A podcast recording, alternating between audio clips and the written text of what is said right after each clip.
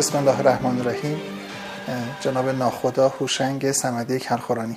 بسیار سپاسگزاریم از اینکه لطف کردید ما رو در منزل خودتون پذیرفتین و اجازه دادین که از گنجینه حافظه و خاطرات شما استفاده کنیم.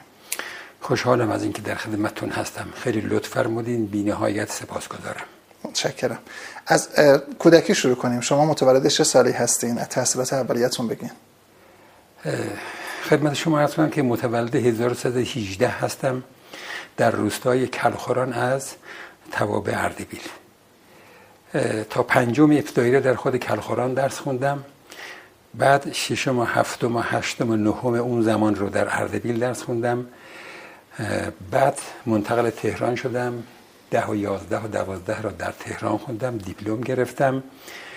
اون زمان برای سربازی دیپلماها قرعه کشی می‌شد. در قرعه کشی سربازی خدمت شرکت کردم. به نامم سرباز در اومد. 18 ماه خدمت سربازی انجام دادم با درجه صدفان سومی رسته مخابرات. در اداره مخابرات ارتش خدمت کردم. بعد که خدمتم تمام شد علاقمند به ارتش بودم بیشتر شدم. در کنکور دانش دفتری شرکت کردم. چی دیدین تو ارتش که علاقه من شده؟ نظم و ترتیبی که بهش اون زمان اعتقاد داشتم و می‌خواستم دیدم. بعد مسیر ترقی رو از نظر تحصیلات دیدم. بعد خیلی چیزای دیگری که کلا علاقه من می‌کرد به ارتش به سربازی بودن خیلی علاقه داشتم. مراسمی بود در 1325 فکر می‌کنم. هنوز بچه بودم. دموکرات ها وقتی از ایران خارج شده بودن. در روستا ما یک زمین بزرگی بود. دوره پیشوری. بله دوره پیشوری. اونجا دموکرات ها داشتن رژه می‌رفتن اون زمان. من بچه بودم تماشا می‌کردم که چجوری اینا با نظم و ترتیب با صدای فلوت اینا دارن رژه میرن. بعد فرماندهشون با چه ابهتی سوار اسبی شده و اصله کمری به کمرش. علاقه زیاده داشتم به ارتش. کنکور دانش دفتری قبول شدم. 1339 وارد ارتش شدم. 1342 از دانشگاه دفتری یا دانشگاه امام علی فعلی فارغ تحصیل شدم. باقشا بله. محل باقشا نه دانشگاه دفتری چهار پهلوی روبرو کاخ مرمر. بله بله. بله. از اونجا فارغ تحصیل شدم و رفتم توی لشکر یک مرکز. دیگه همین ادامه دادم تا 1353 1353 بعد از طی یک دوره عالی پیاده در شیراز به نیروی دریایی یگانی به نام یگان تکاوران نیروی دریایی که تازه تأسیس شده بود منتقل شدم. قبل از اینکه به نیروی دریایی تشریف ببرین چه مسئولیتی داشتین مشخصا؟ در گردان درجات از ستواندوی تا آخرای تقریبا سروانی مراحل فرماندهی رو به طور کامل از فرمانده دسته معاون گروهان فرمانده گروهان طی کرده بودم. در درجه سروانی تقریبا معاون گردان بودم. کدوم گردان؟ گردان 144 لشتر یک مرکز سابق. 144 می‌شد گارد جاویدان؟ نه. گارد جاویدان جدا بود. این جزو لشکر یک مرکز بود. گردانش گردان 144 بود که بعد از اینکه من اومدم بیرون اون موقع لشکر یک مرکز بود. شد لشکر حمزه. بعد از انقلاب شد لشکر حمزه سید و شهدا. درسته. و بعد به نیروی دریایی تشریف بردم بله سال 54 رفتم نیروی دریایی. یک دوره تکاوری رو در منجیل طی کردیم و به اصطلاح اون زمان کلاه سبز گرفتیم. شدیم جزو تکاوران نیروی دریایی. بعد برای یک دوره عالی که تقریبا در حد دوره دافوس یا ستاد فرماندهی بود در انگلیس اعزام شدم. بعد از برگشت از اونجا به فرماندهی گردان تکاوران نیروی دریایی که اولین گردانی بود که در نیروی دریایی تشکیلی شده بود و در بوشهر مستقر بود منصوب شدم و رفتم به بوشهر تا اوایل انقلاب. قبل از این گفتگو شروع بشه خاطره گفتین از دوره‌ای که در لندن تحصیل می‌کردید دوره عالی رو طی می‌کردید. گفتید که به صورت تصادفی صدام حسین رو دیده بودین. چه خاطری ازتون یادتون میاد؟ ارزم به حضور شما دوره‌ای که در انگلیس می‌دیدم یک هم از 32 کشور افسر تو این دوره بودند. از کشورهای عربی هم بودن از خود کشور انگلیس بود سایر کشورها سی و دو کشور افسر تو این دوره بودن من اون موقع سروان پا به سرگردی بودم تقریبا. بعد یک افسر همدوری داشتم از عراق. به من گفت صدام می‌شناسی؟ گفتم نه و واقعا نمیشناختم تا اون موقع صدام اصلا. بعد گفتش که اینجا تو اون ساختمان روبرو داره دوره می‌بینه. گفتم چه دوره می‌بینه؟ گفت دوره اطلاعات می‌بینه. صدام معاون رئیس جمهور ایشون گفت بله معاون رئیس جمهور هستم. من نمی‌دونستم. بعد یه روزی به من حضورا نشون داد. یک آدم بلند قد گردن کلفت بول پیکری. به نام صدام اون موقع فقط دیدمش تا اون موقع ندیدم. چون خودتون قد بلند یعنی به حساب شما قد بلند بود؟ من تقریبا به نظر خودم من بلند قد بودم هم هیکل درشتی داشتم ولی او از من خیلی درشتر بود. بله. درسته.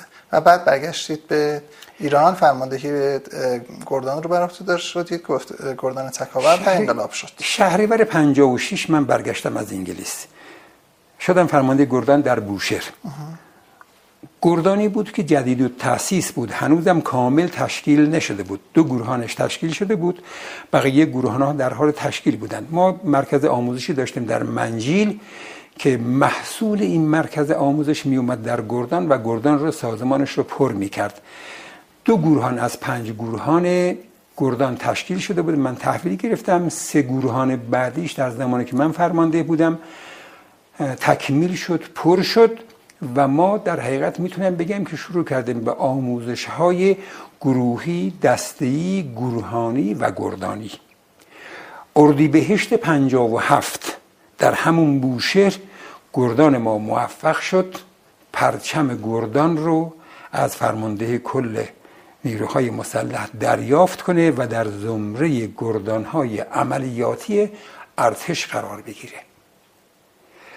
بعد از اون تقریبا تا 15 مرداد 57 آموزش های روزمره طبق برنامه انجام می‌شد. اردوگاه ها دریانوردی ها صحرانوردی ها عبور از رودخانه مانورها و اینا همش انجام می‌شد تا 15 مرداد 57 در 15 مرداد بخشنامه اومد که آموزش ها کلا تعطیل پرسنل همه آموزش کنترل اختشاشات را ببینن. برام جالب بود. تقریبا اون زمان تظاهرات در کشور پا گرفته بود. راهپیمایی ها اعتراضات اینا پا گرفته بود. مربی داشتیم برای این دوره خاص؟ نه خیر خودمون بودیم. خودمون بودیم. مستشار داشتیم. اختشاش رو می‌دونستیم اصلا جزوی از تخصصات تکاوران. تکاوران تخصص های مختلفی دارن. یکی از مهمترینشون کنترل اختشاشات یعنی جنگ در مناطق مسکونی و کنترل اختشاشات جنگ در کوهستان جنگ در کویر جنگ در دریا. جنگ در جنگل. عبور از رودخانه عملیات آبخاکی پیاده شدن در ساحل پیاده شدن در وسط جزایر. حرکت با ناوها نافچه ها قایق ها با لندینگ کرافت ها در داخل آبها. حفظ یکی از مأموریت اصلی تکاوران اون زمان به عنوان یک نیروی واکنش سریع نیروی دریایی حفظ سکوهای نفتی چاهای نفتی مراکز صادرات نفت جزایری که ما در خلیج همیشه فارس داشتیم. کلا سواحل ما به عنوان یکی از وظایف ما برای ما ابلاغ شده بود و ما با کمک یگانهای شناور و یگانهای هوایی در نیروی دریایی سه نیرو با هم ترکیب شده بودیم. در حقیقت یک نیروی کامل ارتش هم زمینی داشتیم هم دریایی داشتیم هم هوایی. کامل کامل انجام می‌دادیم. فرمودید آموزش های ضد اختشاش رو در واقع یاد می‌دید به گردان. هیچ موقع عملیاتی هم شدن رفت برای کنترل اختشاش ها بله خدمت شما عرض کنم که 15 مرداد وقتی این امریه صادر شد خب ما این دوره ها رو قبلا دیده بودیم تمرینات زیادی برای اینا داشتیم.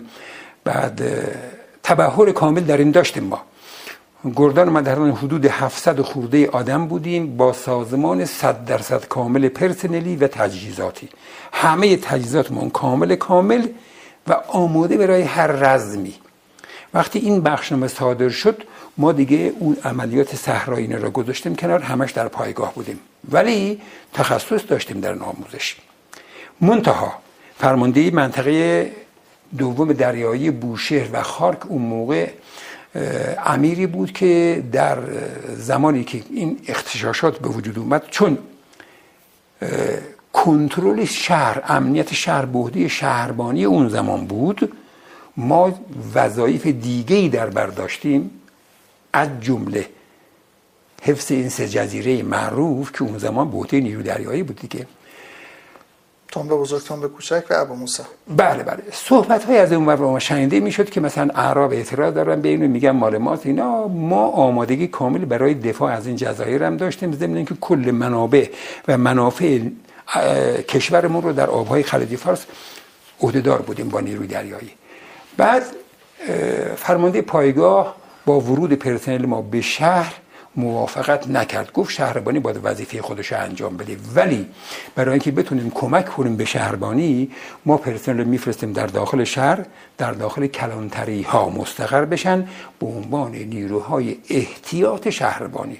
اگر شهربانی از عهده خودش خارج بود کنترل اختشاشات به قول خودشون ما کمک می‌کنیم. که این چنین اتفاقی هم تا آخر نیفتاد و ما در داخل شهرها شرکت هم نکردیم.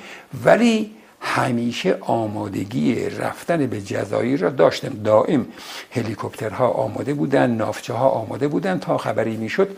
ما می‌رفتیم ضمن اینکه روزانه دو تا گشت ما داشتیم در دریا.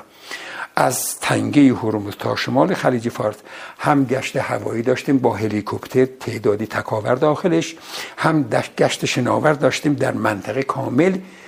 نافچه ها تعداد تکاور داخلشون.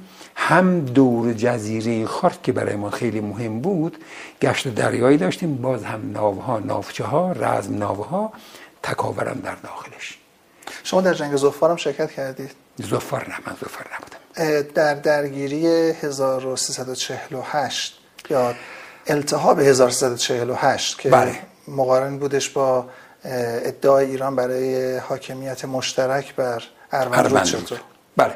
من اون موقع جزو نیروی زمینی بودم. جزو تیپ سه رضافور بودیم. ما در منجیل مستقر بودیم. گردان ما برای شیش ماه اعزام شد به اون منطقه. به کدوم منطقه مشخصا؟ مهران بودیم ما مشخصا. گردان ما در مهران بود و اونجا رفتیم موضع گرفتیم. در حقیقت می‌تونم بگم که اون زمانی بود که دیگه موضوع خیلی حاد شده بود و کلا ارتش دو طرف در مرز مستقر بودن رو در روی هم. سنگرکنی تمام انجام شده بود تمام امکانات به جبهه منتقل شده بود. نیروها آمادگی کامل داشتن برای درگیری. بهانه این بودش که در واقع کشتی ایرانی می‌خواستن برخلاف قرارداد ارز روم رغم قرارداد ارز روم با پرچم ایران حرکت بکنن. چون تا قبل از اون باید با پرچم عراق حرکت می‌کردن. بله. عراق مدعی بود که اون قرارداد را ما قبول نداریم. اروندرود یا شط العرب مال ماست. هر کشتی هر شناوری می‌خواد از این اروندرود عبور بکند باید پرچم عراق در تکلش برافراشته بشه. قرارداد همین هم بود. بله بله. بعد ایران قبول نداشت ایران قبول نداشت. هم پرچم عراق بزنن هم عوارض را به دفتر عوارض عراق بدهند ایران می‌گفت همچین چیزی نیست. طبق قرارداد طبق قرارداد تالبوک باید عمیقترین منطقه این رودخانه مرز, مشترک, مرز مشترک باشه. عبور و مرور هم به این ترتیب خواهد بود که طبق قانون بین المللی هر کشتی برای ما می‌خواد بیاد پرچم ما را می‌زنه عوارض به ما میده. هر کشتی می‌خواد خارج بشه اگر از ماست عین همین پرچم ما را بزنه عوارض به ما بده. اونها اینو قبول نداشتن. سر همین درگیری به حد اعلای دیگه در برخورد رسیده بود که در اون زمان دستور به این ترتیب صادر شد. کشتی ابن سینا از خور عبدالله وارد اروندرود بشه با پرچم بالای دکل پرچم ایران. فرمانده نیروی دریایی پای دکل پرچم بیسته. رمزی عطایی. امیر رمزی عطایی بله. بعد کل ارتش آماده. نیروی هوایی دریایی زمینی. به قصد کجا؟ به قصد درگیری با دشمن. در مرز از, از خورتا کجا باید می‌رفت نه اصلا کلا از فاو تا شمال تا مرز مشترک ترکیه و عراق و ایران دالان پرداغ تا اونجا ما در جبهه بودن همه. تمام ارتش اونور اینور در جبهه بودن. دستور به این ترتیب بوده. این کشتی از اینجا حرکت می‌کنه. فرمانده نیرو دریایی هم پای دکل پرچم هست. اگر گلوله‌ای به سمت این کشتی پرتاب شد فرمان آتش جنگه فرمان آتشی که از کرده فرمانده کل قوا یعنی اون موقع شاه بود دیگه پهلوی. صادر شده. باید در اگر عراقی ها شرکت تیراندازی کنن مثل این هستش که شاه فرمان جنگ داده. فرمان جنگ صادر شده. شلیک گلوله از عراق فرمان شاه هست برای ارتش ایران. آغاز جنگ. این کار انجام شد. البته این کشتی با اسکورت ناوهای توپدار نافچه های توپدار از اطرافش نیرو هوایی از بالای سر هلیکوپترهای نیرو دریایی از بالا سر با تأمین تمام حرکت کرد. هیچ گونه اتفاقی نیفتاد. پرنده پر نزد. تا این اومد رفت در اسکله خرمشهر مستقر شد. یعنی حدود 90 کیلومتر رفت. 90 کیلومتر راه 85 90 کیلومتر راهه وقتی که این کار تمام شد دیگه یه خورده آتش جنگ پایین تر اومد تا اگه همون موقع درگیری اتفاق می افتاد جنگی اتفاق می افتاد با توجه به اینکه ارتش عراق ارتش جنگ دیده ای بود کارآزموده بود با اسرائیل جنگیده بود با کردها جنگیده بود و ارتش ایران اصطلاحا ارتش رژه بود. به نظرتون نتیجه جنگ چی می‌شد؟ اصلا امکان نداشت. یک روز بیشتر وقت نداشتن. اینقدر بگم بهتون. لشکر 92 زیرهی اهواز به تنهایی جلوی لشکرهای عراق با میستاد لشکر زیرهی اهواز تانک چیفتن داشت. تانک چیفتن روش توپ 120 میلیمتریه. این توپ در حال حرکت تیراندازی می‌کنه. با اون زمان با کامپیوتر این تیراندازش رو تنظیم می‌کنه. کار آسانی نبود. توپخانه ارتش هاورکرافت ها نمی‌دونم نیروی در زمینی هوا نیروز هوا به ازای هر یک تانک عراق یک هلیکوپتر کبرا داشتیم ما. امکان نداشت بتونه مستقر بشه. اما همه اینها رو ما داشتیم و در سال 59 عراق وارد شد. خب شما سال 59 یک چیزی از شما سوال می‌کنم. شما سال 59 بیایید. شهری بر ماه سال 59 امکانات و استعداد رزمی و استعداد پرسنلی و تجهیزاتی ارتش ما را با ارتش عراق بشینید مقایسه بکنید. ارتش سی و یک شهریور ایران با ارتش پنجا و هفت ایران خیلی فرق داشت. ما در موقعیت انقلاب بودیم در موقعیت انتقال قدرت بودیم. از همه اینا بدتر. ما در کردستان چند ماه لشکرمون درگیر بود؟ در ترکمن صحرا چقدر درگیر بودیم؟ خب ببینید من یه سوال اجازه بدید من یه خود توضیح بدم. دشمن در قبل از این جنگ ما را به جایی برده بود که ارتش ما را ضعیف بکنه. ضمناً طبعاتی که از انقلاب توسط معاندین ارتش گروهک ها در اوایل انقلاب برای ما اومده بود در جریان هستین؟ شما تصمیماتی که سیاسیون برای ارتش گرفتن در جریان هستین؟ به اینا می‌رسیم. ببینید گردان دژ در حد فاصل منطقه طلاییه تا شلمچه که حدود 90 کیلومتر هست مستقر بوده. به فاصله هر یک کیلومتر یک تانک M47 یا M60 مستقر شده بوده و دو تفنگ 106 این طرف اون طرفش. یعنی ما مجموعا 200 و 180 تا 106 90 تا تانک ام یا M60 بله مجموعا میشونه بگیم که 270 تا آتشبار داشتیم. بله. آتشبار سنگین داشتیم. قرار بوده که حداقل 48 ساعت ارتش عراق رو معطل بکنن تا زمانی که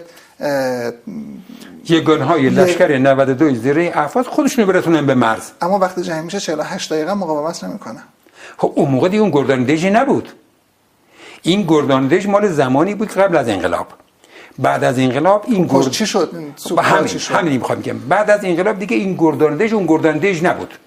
دیگه این دیجا اصلا فراموش شدن دیگه این تفنگای صدشیش بله بله.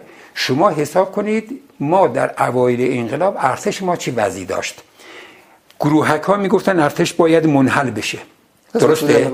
این یک که امام به داد ما رسید. روحش شاد. وگرنه ارتش ما از بین رفته بود. تصمیمات سیاسی اون یکی که برات میشمارم. یک سربازی از دو سال به یک سال. یعنی چی؟ پشت این تصمیم چه هدفیه؟ غیر از تضعیف ارتش غیر از تضعیف ارتش غیر از اینه. این دومی.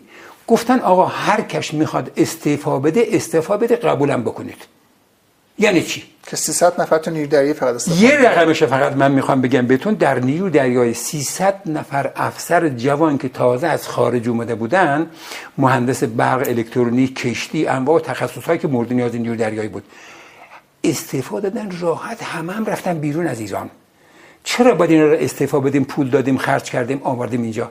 نگه داریم تو کشور برای جاهایی. این تصمیماتیه که غلطی بود که برای دولت موقت. این سومی. بعد گفتن ارتش پرسنل بومی برن خدمت کنم من بچه اردبیلم. محل کار من در تکاورانه در خلیج فارسه من برم اردبیل خودم به کی معرفی کنم؟ افسر مهندسی خود من رفت در انزلی به شهربانی خودشو معرفی کرد. تا آخرم همونجا موند. همونجا بازنشست شد. جایگزین این کی اومد؟ حالا یه مسئله بزنم به شما. خب خیلی که افسر مهندسی میره جاش در واقع یه واحد مهندسی از کار میفته همینی می‌خوام بگم. حالا من در یک واحد کوچکتر خدمت شما هستم. لشکر 92 زیره اهواز نه گردان تانک داره همه چیفتن حالا گردان دیگر سوار زیره اینا من میذارمش کنار. نه گردان تاکتیکی تانک چیفتن داره. یک فرمانده تانک یک استوار که حداقل 20 سال خدمت داره. یا استوار دو یا استوار یک. 20 سال 25 سال خدمت داره. رو این تانک یا انواع تانک ها خدمت کرده. تاکتیک اینه می‌دونه تکنیک اینه می‌دونه. مقدورات اینه می‌دونه. تیراندازیش و تیربارش و نارزک اندازش و مهماتش و همه چیش می‌شناسه. چی مهماتی کجا باید مصرف بکنه همه رو می‌دونه. آقا بچه اردبیله. بلند شد رفت اردبیل خودش اردبیل معرفی کرد. کی جایگزین این اومد؟ هیچ کس این تانک بی فرمانده شما مجبوری یک مهنا گروبان یک یا یک گروبان دو رو بذاری. تجربه نداره بلد نیست. اون سلسله مراتب رو نمی‌تونه رعایت کنه. این کار این تانک از کار افتاد. نمونه کوچکش داخل پرانتز.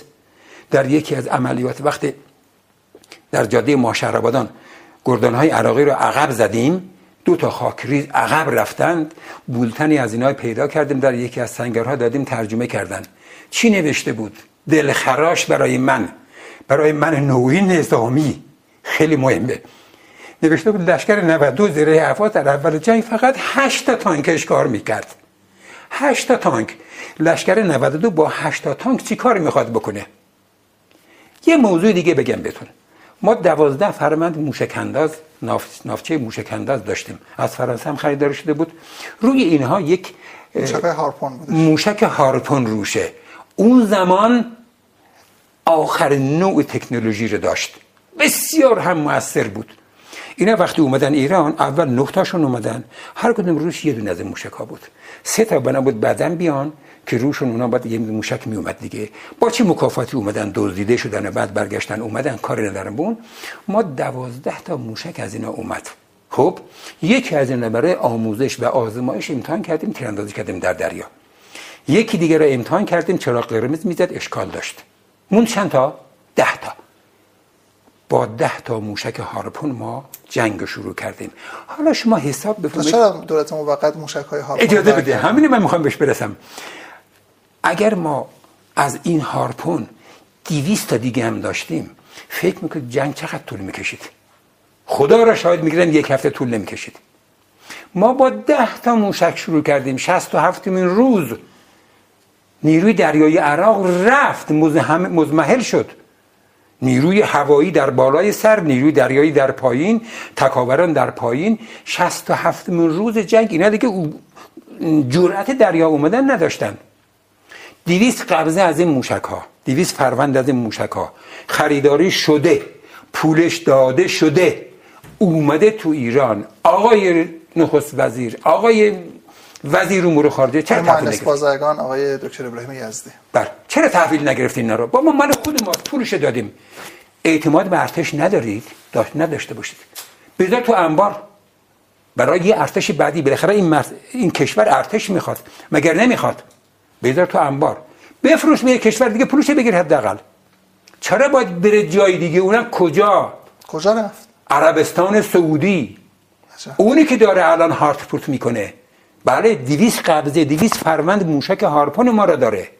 از همون موقع. حالا بعدیاش چی. چرا باید این کار کرده باشن؟ چرا باید سیاسیون تصمیمات غلطی بگیرن؟ برای از بین بردن ارتش تضعیف ارتش.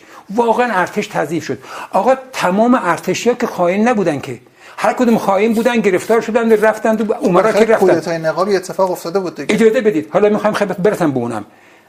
ارتش در اول انقلاب عمراش سربریده شد رفت. این حرم فرماندهی بالاش بریده شد. رسید به افتر ارشد سرهنگ سرهنگ دو سرگرد و سروان به پایین. سیزده هزار افسر ارشد رو تصویه کردن گذاشتن کنار. سیزده هزار افسر ارشد در یک ارتش. چی برای این ارتش میمونه؟ ناخدا سمدی میره جبهه روز اول خرمشهر روز اول مر می‌خواد از گردان تانک تانک بگیره. دنبال فرمانده گردان میگرده. یک سروان رسته مخابرات را می‌بینه. جناب سروان فرمانده گردان تانک چیه؟ میگه منم جناب ناخدا. آقا تو که سروان مخابراتی؟ میگه منم پیدا کردم. خوشحال باش. شما ببینید یک سروان مخابرات هر چقدر متخصص باشه یک گردان مخابرات رو به زحمت ممکنه اداره کنه. ولی یک گردان تانک رو ابدا نمی‌تونه اداره کنه حتی یک گروهان تانک رو هم نمی‌تونه اداره کنه حالا شما در چهل پنج روز مونده به جنگ کودتای نوژه را میفته به دست دشمنان نفوذی ها برای اینکه ارتش ضعیفتر بکنن. کودتای در بین نبود. نتیجهش چی میشه؟ 45 روز مونده به جنگ استاندار خوزستان 19 نفر افسر ارشد رو در میدان صبحگاه لشکر 92 زره اهواز اعدام می‌کنه. استاندار آقای محمد قرضی بله. چی برای این لشکر میمونه؟ اون سرگرد یا اون سروان یا اون ستوانی که اونجا مونده با چه روحیه ای می‌خواد بیاد به جنگه؟ شما در همین زمان نیروی دریایی خوزستان نیروی هوایی دسفول نیروی زمینی لشکر 92 زیرهتی خوزستان توسط آقای مهندس قرضی عوض میشن. دریایی میشه دریایی میشه جهانارا خدا بیامرز شهید بزرگوار عزیز ماست. لشکر میشه شمخانی؟ لشکر میشه جناب شمخانی. پایگاه هوایی میشه آقایی؟ یه آقای خدایی آقایی همچی چیزی. آره. من می‌خوام ببینم این آقایون 16 سالش بوده. هر چقدرم فداکار بشن هر چقدرم جان نثار بشن ایرانی دیگه. ما هم ایرانی بودیم دیگه. مگه فرمانده پایگاه خرمشهر ایرانی نبود؟ ناخدا جوادی بود. ایرانی هم بود. خب می‌خوام ببینم اینا وقت تخصص ندارن چی تصمیم می‌تونن بگیرن؟ حالا که اومدی حالا که اومدی اینا رو عوض کردی جنگ داره شروع میشه جایگزین کردی؟ بعد چه سمتی روی اینها داشته که اینا رو عوض کردی؟ چرا در کار سلسله مراتب ارتش دخالت کرده. ببخشید صحبتتون قطع می‌کنم. چون دوبار صحبت آقای قرضی شد آقای قرضی جای تعریف کرده بودن که اگر من دو قبضه آر پی جی داشتم خرمشهر سقوط نمی‌کرد. شما چرا بهشون سلاح نمی‌دادی؟ اصلا اعتراض کردم بهش دعوت کردم به مناظره هر جا که ایشون دوست دارن. دفترش خونش مجلس هر جا که دوست داره مناظره دعوت کردم بیاد من بگم که تو چی بودی و چیکار کردی. گفته بود که در مناظره با امیر بختیاری گفته بود که بنیست که به ما مهمات نمی‌داد. بنیست چیکاره بود به من مهمات نده؟ ها؟ بنیست چیکاره بود؟ من فرمانده, فرمانده اجازه بود. اجازه بدید مگه انبار مهمات دست اونه؟ من فرمانده گردان بودم. واحد پشتیبانی من پایگاه دریایی بوشهر بود. امیر رزمجو فرمانده بوشهر بود. من هفته ای اول 200 قبضه آرپی‌جی ازش درخواست کردم. من خودم در سازمانم 12 قبضه آرپی‌جی داشتم. هفته ای اول 200 قبضه ازش آرپی‌جی تقاضا کردم. در عرض سه چهار روز برای من فرستاد. کی میگه ارتش مهمات نمی‌داد؟ ها؟ پس من این رو از کی گرفتم. من چیکار به بنی‌صدر دارم؟ ارتش به ارتش می‌داد به نیروهای مردمی نمی‌داد. نه همچی چیزی نیست. خود من باز هم اینم بگم بهتون. من تا آقای قرضی می‌گفته همین قبض ها رو رفته از لیبی گرفت. اجازه بدید من می‌رسم به اونجا. من قبل از اینکه جنگ شروع بشه از هفت ماه قبل از جنگ در خرمشهر آدم داشتم. نیرو داشتم در خرمشهر. پرسنل من در نیرو در خرمشهر اینقدر خوب عمل کرده بودن در اون قائله عربینا مردم خرمشهر خاطرخواه پرسنل تکاور بودن. جوونا دوست داشتن با تکاور بجنگن. روز اول که ما رسیدیم اونجا ریختن که ما می‌خوایم با تکاورم بجنگیم. دستور دادن به پرسنل فرماندهان 200 نفر از اینا را بگیرید. اونا که سربازی خدمت کردن. آموزش مقدماتی بهشون بدید رزم انفرادی را بلدن. دو تا قبض اسلحه هم بهشون یاد بدین. آر پی جی 7 تیرباری ام کاسه. این کار کردم ملبس کردم مجهز کردم اسلحه دادم وارد گردانم کردم. کی می‌گفت به نیروی مردمی نبدیم نیروی مردمی باید مجهز بشه وقتی که فرماندهی داشته باشه سازمانی داشته باشه. روز اول که من وارد خرمشهر شدم جهان ها را که ملاقات کردم 27 نفر آدم داشت. سلاحش ام یک و جیسه بود. من با اون چجوری می‌تونم بجنگم؟ اون صحبت به همون آقای صحبت قرضی. در مناظره با امیر بختیاری گفته بود که بنیست که به ما اصله نمی‌داد. من فرستادم از قذافی 5 تا قبضه آر پی جی 7 گرفتن آوردن. بعد چیز محاصره شده بود. کجا رو گفت آبادا. نه نه. طرف های کردستان جبهه شمالی. حالا یادم میاد اسمش. الان با صحبت کردم همین الان. بله. این شهر محاصره شده بود. من با این سننده رو میفرمایید نه. اصلا من به هم قاطی کردم اونو فراموش کردم.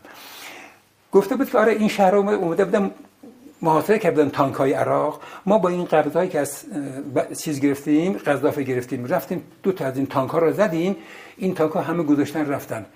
بعد این شهر از محاصره در اومد. سوسنگرد سوسنگرد. سوسنگرد از محاصره در اومد. من اگر دو قبضه تفنگ آر پی جی 7 داشتم موشک انداز آر پی جی 7 داشتم خرمشهر سقوط نمی‌کرد. خب من یه مسئله رو می‌خوام بگم بهتون. روز دوازدهم یا سیزدهم مهره. ما در خیابان چهل متری, چهل متری خرمشهر درگیریم با عراقیا یه ستون من اینور خیابون داره میره یه ستون من اینور خیابون خودم هم اینور هستم. حالا یه میدونچه کوچیکی هستش ما دقیقا عین همینجا. این خیابونه من پشت این دیوار اونجا واسدم. اینجا یه دونه تانک من فقط داشتم از لشکر 92 یه تانک به من رسیده بود. اونم یک نفر خدمه داشت. یک سرباز بود که توپچی بود بنده خدا راننده بود تیربارچی بود مهمت بیار بود مخابراتچی بود همه کاره بود. پنجاه متر می‌رفت جلو یه گوشه دیگه می داشت از این تنوری رانده می اومد بیرون. می‌رفت پشت تانک یه گلوله می‌زد یا پشت تیربار یه گلوله می‌زد یا یه مخابرات صحبت می‌کرد. این وقتی که از این تنوره می‌خواست بیاد بیرون عراقی زدنش.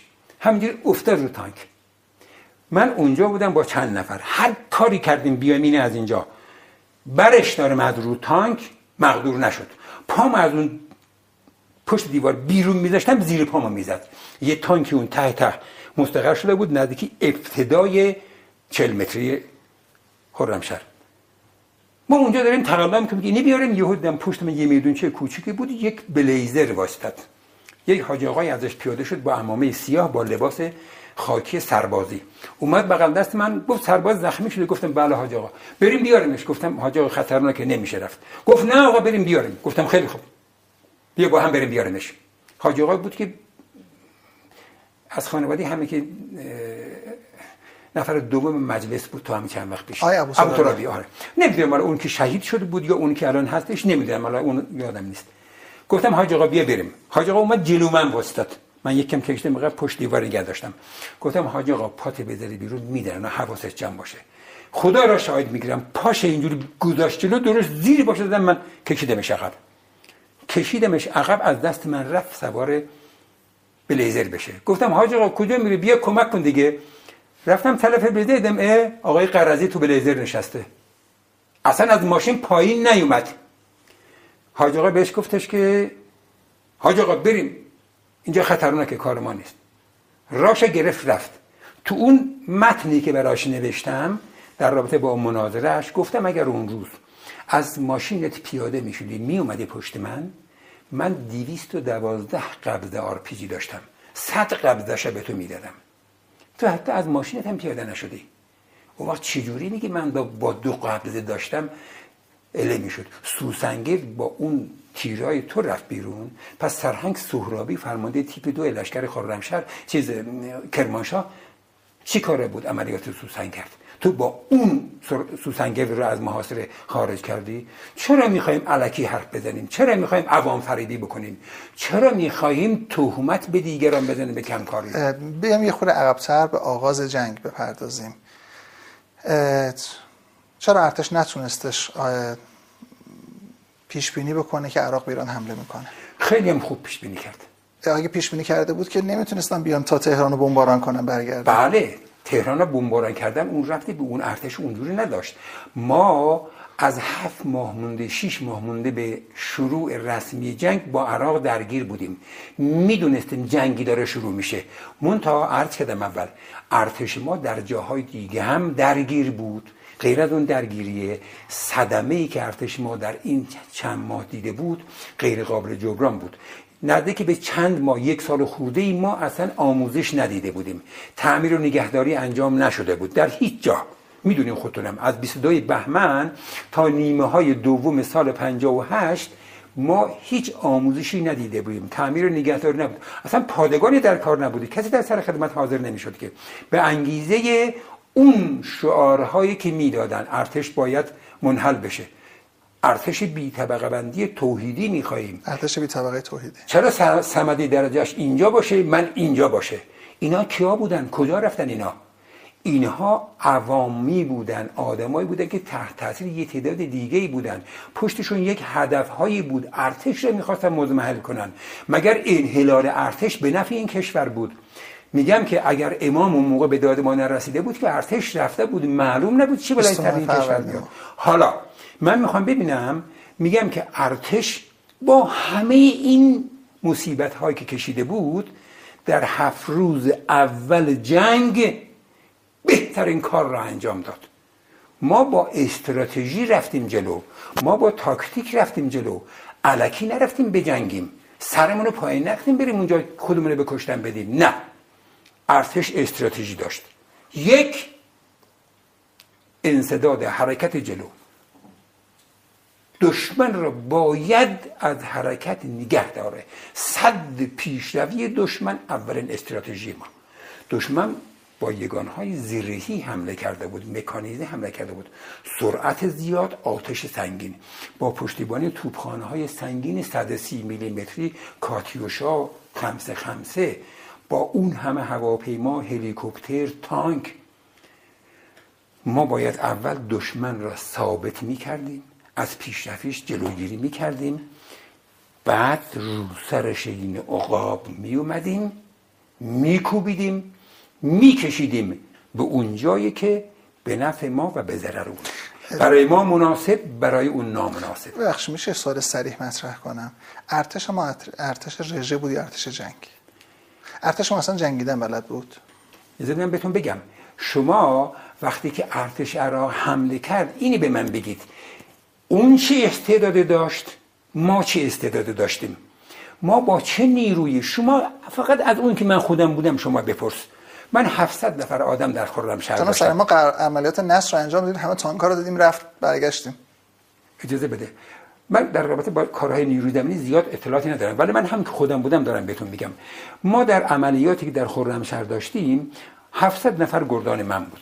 همه این نیروهای مردمی و سپاه و نیروی زمینی ارتش و نمی‌دونم دانشکده افسری و هوایی رو جمع می‌کردید شاید کلمون یک یک دوم تیپ می شدیم شاید یک دوم تیپ می شدیم تازه. اون هم تعدادی سلاح نداشتن آموزش ندیده بودن. تنها یگانی که سازمان یافته و آموزش دیده در خرمشهر بود گردان تکاوران نیروی دریا بود. هوا نیروز اومد به کمکش دانشگاه افسری اومد به کمکش منتها اینها هم همه با سلاح سبک بودن. در یک جلسه با سردار رشید آقای محسن رضایی و همه این زعما اختلاف ما این بود که آقا توپخانه که ما را در خرمشهر پشتیبانی کنه نداشتیم. اینا می‌گفتن نه توپخانه 175 میلیمتری در کنار کارون شما را پشتیبانی می‌کرد. نهایتا به اینجا رسیدیم که نه آقا این پشتیبانی من نمی‌کرد. این جاده بسره را می‌زد. ضمن اینکه اون توپخانه درد من نمی‌خوره که. توپخانه درد من می‌خوره که در اختیار من باشه. ما در استفاده از توپخانه دو تا استفاده داریم. یک پشتیبانی عمومیه یک پشتیبانی تخصصیه. یعنی من فرمانده گردان یک آتشبار دارم. این آتشبار پنج تا قبضه توپ 105 داره. فقط برای من داره کار می‌کنه. دیدبانش با فرمانده گروهان خط مقدم منه. هر جا آتش بخواد اون میده. نه اینکه من از ستاد اروند آتش بخوام ستاد اروند بگه به مرکز توپخانه مرکز توپخانه سه روز بعد برای من آتش اجرا کنه. نه این نیست. حالا ارتش با همه اون مناسبات و همه اون بدمختی که داشت در هفت روز اول پیشروی عراق را صد کرد. با چی؟ با همون تهمونده ای که داشت. ارتش صد کرد نیروهای مردمی. نیروی مردمی با کدوم اسلحه سوال همون اسلحه که داشت با همون ام یک باد. مگر می‌تونه با ام یک؟ شما می‌تونی با ام یک رو تانک بجنگی؟ من تخصصشو ندارم. خیلی. خب بالاخره تانک می‌بینی دیگه. گلوله ام یک اثر می‌کنه بهش. صد تا را بزن. یه سوراخ اینقدر ایجاد می‌کنه. نه این نیست. نیرو که در مقابل یک زیرهی می‌خواد عمل کنه در حد خودش باید داشته باشه. سلاح ضد تانک داشته باشه. تفنگ 106 می‌خواد. توپ می‌خواد. موشک تاف می‌خواد. هلیکوپتر کبرا می‌خواد. ارزم به حضور شما. اما اقسام توپخانه ها رو می‌خواد. نه اینکه با تفنگ جیسه تفنگ جیسه تو 300 متر 400 متر بردشه اصلا تانک امان میده به تو اونو بزنی؟ تا تو بخوای اونو بزنی اون از 300 متر اومد اومد رو کله توه سنگرت زیر پا می‌ذاره. تفنگ 106 از سلاح موثریه. بله بله تفنگ زد... شما از تفنگ 106 استفاده موثری می‌کردید بسیار بسیار. پس چرا ما توی یک کتاب می‌خونیم که در واقع دو تا از تفنگای 106 تون رو شما به دخترای 15 16 ساله واگذار کردین رفتین؟ بله اون حرفو می‌زنه اون خانم. من اتفاقا در یک محاکمه ازشون پرسیدم گفتم که خانم دو تا تفنگ 106 ما را کی تحویل گرفت؟ گفت هر کدوم یکی از این دخترها گرفتن. دخترایی که 5 تا دخترن بزرگترینشون 16 ساله نمیشه که این خانم دا هستش زهرا حسینی. بعد میگه دو تا تفنگ 106 دو تا دختر هر کدوم یکی رو گرفتن. بهش میگم که خب این دخترها که این تفنگ گرفتن چجوری حمل کردن؟ میگه نمی‌دونم هر کدوم یکی رو گرفتن دیگه. میگم خانم تفنگ 106 240 کیلو وزنشه. روی جیپ سوار میشه. لوله توپش 3 متر و 40 سانته. کلفتیش 120 130 دور لولهشه. این دختر 10 12 14 ساله چجوری این تفنگ تحویل گرفت؟ گلولش اینقدر خودت زورش نمی‌رسه اینو بلند کنه بدون داخل کولش چجوری تو من که تحویل گرفتی؟ گفتن خیلی آسونه. خیلی آسونه گفتم میگه که من برادرم و پدرم تونستیم جلوی لشکر زرهی احفاظه بگیریم. اصلا تو تفنگ دستت گرفتی خانم حسینی؟ اصلا تو برده با تفنگ؟ کلش تو 15 روز در خرمشهر بودی. چهارم مهر اومدی 19 مهر زخمی شده رفتی. در این 15 روز چی کار کردی؟ فقط نشستی؟ احساسات مردم رو در اون کتاب تحریک بکنی بگی ترکش خانم حامله را اینجوری انداخت بچهش از شکمش اینجوری پرید بیرون اینجوری تیکه پاره شد. برای اینکه احساسات اینو تحریک کنی برای جذب خواننده این کتاب. وگرنه اصلا این نه روایت جنگه نه راوی جنگه نه جنگ دیده. هیچ کسی رو هم قبول نداره. رابطتون با جهانارا چطور بود؟ فقط و فقط جهانارا را قبول داشت. خدا رحمت کنه جهانارا رو. جهانارا خودش هم از دست یه عده اینجوری آسی بود. من وقتی با ایشون رو در رو میشه ما هر روز یک بار همدیگه رو می‌دیدیم. اگر مثلا خودش نبود حتی جانشینش هم دیگه می‌دیدیم. ما یک روز بار. تبادل اطلاعات می‌کردیم.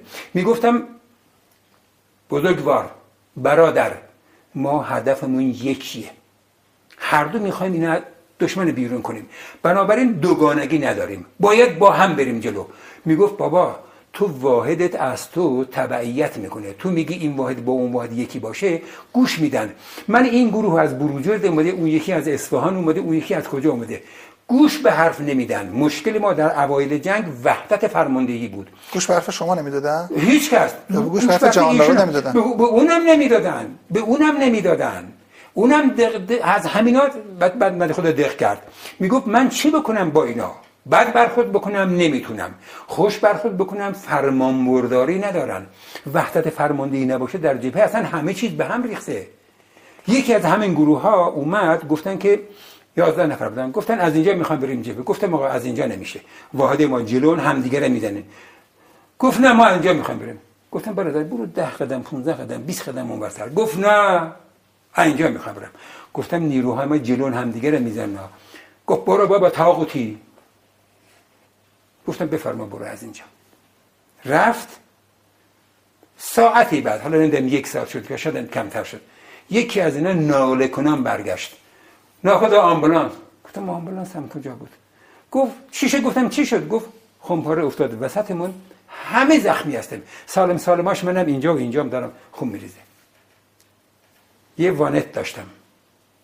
وانت سیمور گفتم وردر برو.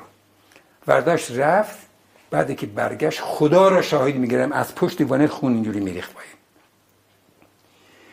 رفتم بالا وسط وانت خودش نشسته بود خودشم زخم بود. گفتم مرد بیت نگفتم از اینجا نرو. ببین ده یازده نفر رو از جبهه خارج کردی. اینا زخمیش نرفتن من از اینا خیلی خوب می‌تونستم استفاده کنم. دست من خالی کردی این همه آدمم تلفات دادی. خودتم در حال مرگ. چرا گوش نمیدی به حرف؟ شهید جهانارای عزیز هم از دست یه عده اینجوری که فرمان بردار نبودن تبعیت نمی‌کردن والله دل خون داشت. همیشه بنده خدا می‌گفت می‌گفت من چه کنم؟ نه خدا. چی کار کنم؟ با خلق عرب چه کار می‌کردید اونجا؟ حضور داشتن در اون ایام؟ اون ایام نه دیگه. خلق عرب رو ما قبل از جنگ قائلش ما کندیم. چطور؟ ببینید خلق عرب به جای رسیده بود که در تمام خرمشهر منطقه بمبگذاری می‌کردن گروگانگیری می‌کردن با اسلحه در خیابون را می‌رفتن تهدید می‌کردن عضو می‌گرفتن. ما می‌دونستیم حتی در مرزها من یه موضوع رو بهتون نگفتم اینه بدم. از سال 58 اسفند ماهش بله از اسفند ماه در خرمشهر آدم داشتم من. یعنی خلق عرب قبل از اسفند بود تقریبا دیگه. اینها وقتی که اونجا رو به هم زدن امنیت خرمشهر به هم خورد مدنی اون موقع استاندار بود. هم فرمانده نیروی دریایی فرمانده نیروی دریایی هم, هم استاندار بود. بله. تیم سار مدنی. بله بله. که در ما... کاندید ریاست جمهوری هم بود. بله. حالا اونش من نمی‌دونم. من از سیاست هیچ سر در نمیارم من فقط از نظامیگری می‌دونم. اون موقع فرمون داد به ما که یه واحد بفرستیم برای خرمشهر کمک شهربانی. اسفند ماه اولین واحد فرستادیم با فرماندهی ستوان بای. رفت خرمشهر برای کمک به شهربانی. بعد یه واحد در فروردین یه واحد در اردوبهشت یه واحد در خرداد دوباره به خرمشهر فرستادیم شد چهار تا واحد. یکی کمک ژاندارمری در اون چیزا پاسگاه های شلمچه می‌کرد. یکی شهربانی یکی برای بندر امام پتروشیمی یکی هم به کمک قرارگاه خودمون در خرمشهر که فرمانده نیروی دریایی خرمشهر اونجا بود. حالا ما از اون موقع آدم داشتیم اونجا. قرارگاهی که ما اونجا داشتیم اینا هر روز با بیسیم به ما اطلاع می‌دادن که چی داریم می‌بینیم. در مرز چه خبره جابجایی نیرو سنگرکنی جاده سازی فلان اینا. در شهر چه خبره در پایگاه چه خبره اینا. خلق عرب به جایی رسید که نخست وزیر موقت اومد در اونجا برای شرکت نفتی ها صحبت کنه. اجازه صحبت ندادن. اینقدر به هم ریخته شد بلبشور شد برگشت رفت بازرگان تهران. مدنی دستور خل صلاح داد. اینا اومدن تبعیت نکردن. گفتن اگه بناش خل صلاح بشه همه باید خل صلاح بشن. ندرشون کمیته ها بودن. سپاه خرمشهر و آبادان اینا بود. گوش به حرف ندادن. گوش به حرف ندادن رسید به جایی که یک روز خدا بیامرد شهید جهانارا رو با 16 17 نفر آدمش گروگان گرفتن این نامردا. جالب کجا؟ تو همون خرمشهر. دو تا ساختمان در خرمشهر بود. یکی مدرسه عراقی بود یکی کنسولگری عراق. این دو تا ساختمان اینا گرفته بودن دستشون پرچم مستقل خودشون هم بالاش زده بودن به عنوان یک کشور مستقل. بله. بعد اینا در حقیقت حکمرانی می‌کردن. سلاح و مهمات و پول از عراق می اومد چندی بار در مرد بچه ما گرفتن اینا رو. همه چی از اونجا می اومد تعداد عضو گرفتن رفتن اونجا آموزش دیدند و برگشتن برای تخریب و نمی‌دونم بمبگذاری از این حرف اینا. این جریان که پیش اومد مدت اینا موندن. خب سپاه کسی رو نداشتیم. با سپاه اونقدر آدم اون موقع نداشت که. سپاه هم نبود موقع کمیته بود دیگه. آقای جهان آرام فرمانده کمیته بود دیگه. تا اینکه مدنی این دستور رو به ما داد. تکاوران نیرو داره در یک حمله شبانه هر دو ساختمان رو بدون سرسا در قافلگیری کامل محاصره کرد وارد ساختمان شد. تعدادی فرار کردن خوشبختانه کشت کشتار نبود چون مقاومت نکردن. تعدادی فرار کردن تعدادی هم دستگیر شدن. بعد دو تا ساختمان به تصرف ما در اومد. تو هم ماجرا جهان آرا تو همون جهان آرا بله. نه این قبل از جهان آرا بود. جهان. آرا اون موقع حمله کردیم آزاد کردیم. اون تمام شد. در این خل اصطلاح مجددا این دو ساختمان محاصره کردیم. گرفتیم سلاح و تجهیزات و پاسپورت و پول و همه چی در اومد دادیم به مرکز. این پرچم قایره عرب اینجا اومد پایین دیگه. پروندهش به طور کلی بسته شد همشون رفتن. همشون رفتن دیگه در زمان جنگ قایره عربی از نفوذی نداشتن تو شهر. نه ولی ولی ستون پنجم تا دلت بخواد. ستون پنجم در خرمشهر اینقدر زیاد بود که چه کار می‌کرد؟ خبر می‌دادن. مثلا یکی از این خبرچینی ها اینا مدرسه بود به نام مدرسه دریا سالار رسایی. تعدادی از برادران سپاهی شب در عملیات بودن. دریایی. بله. اینا در چیز بودن عملیات شبانه بودن تعداد برادران سپاه. بعد صبح میاد می‌رسن در اینجا در این مدرسه استراحت بکنن. 18 19 نفر بودن. که این نامرد ستون پنجم خبر میده درست خود ساختمان رو زدن. ستون پنجم این کارا رو می‌کرد. ما اصلا آسی بودیم از دستشون. آسی بودیم از دست ستون پنجم. این بود که این دو تا مرحله در عملیات خرمشهر برای ما خیلی اهمیت داشت. یکی بستن پرونده قائله عرب بعد اون یکی هم آزادی گروگان هایی که این نامردا گرفته بودند و ما آزادشون کردیم رفتن. و اینه بهتون بگم که من زمانی که وارد خرمشهر شدم یکم مهر 1359 ساعت پنجونی ما آبادان بودیم.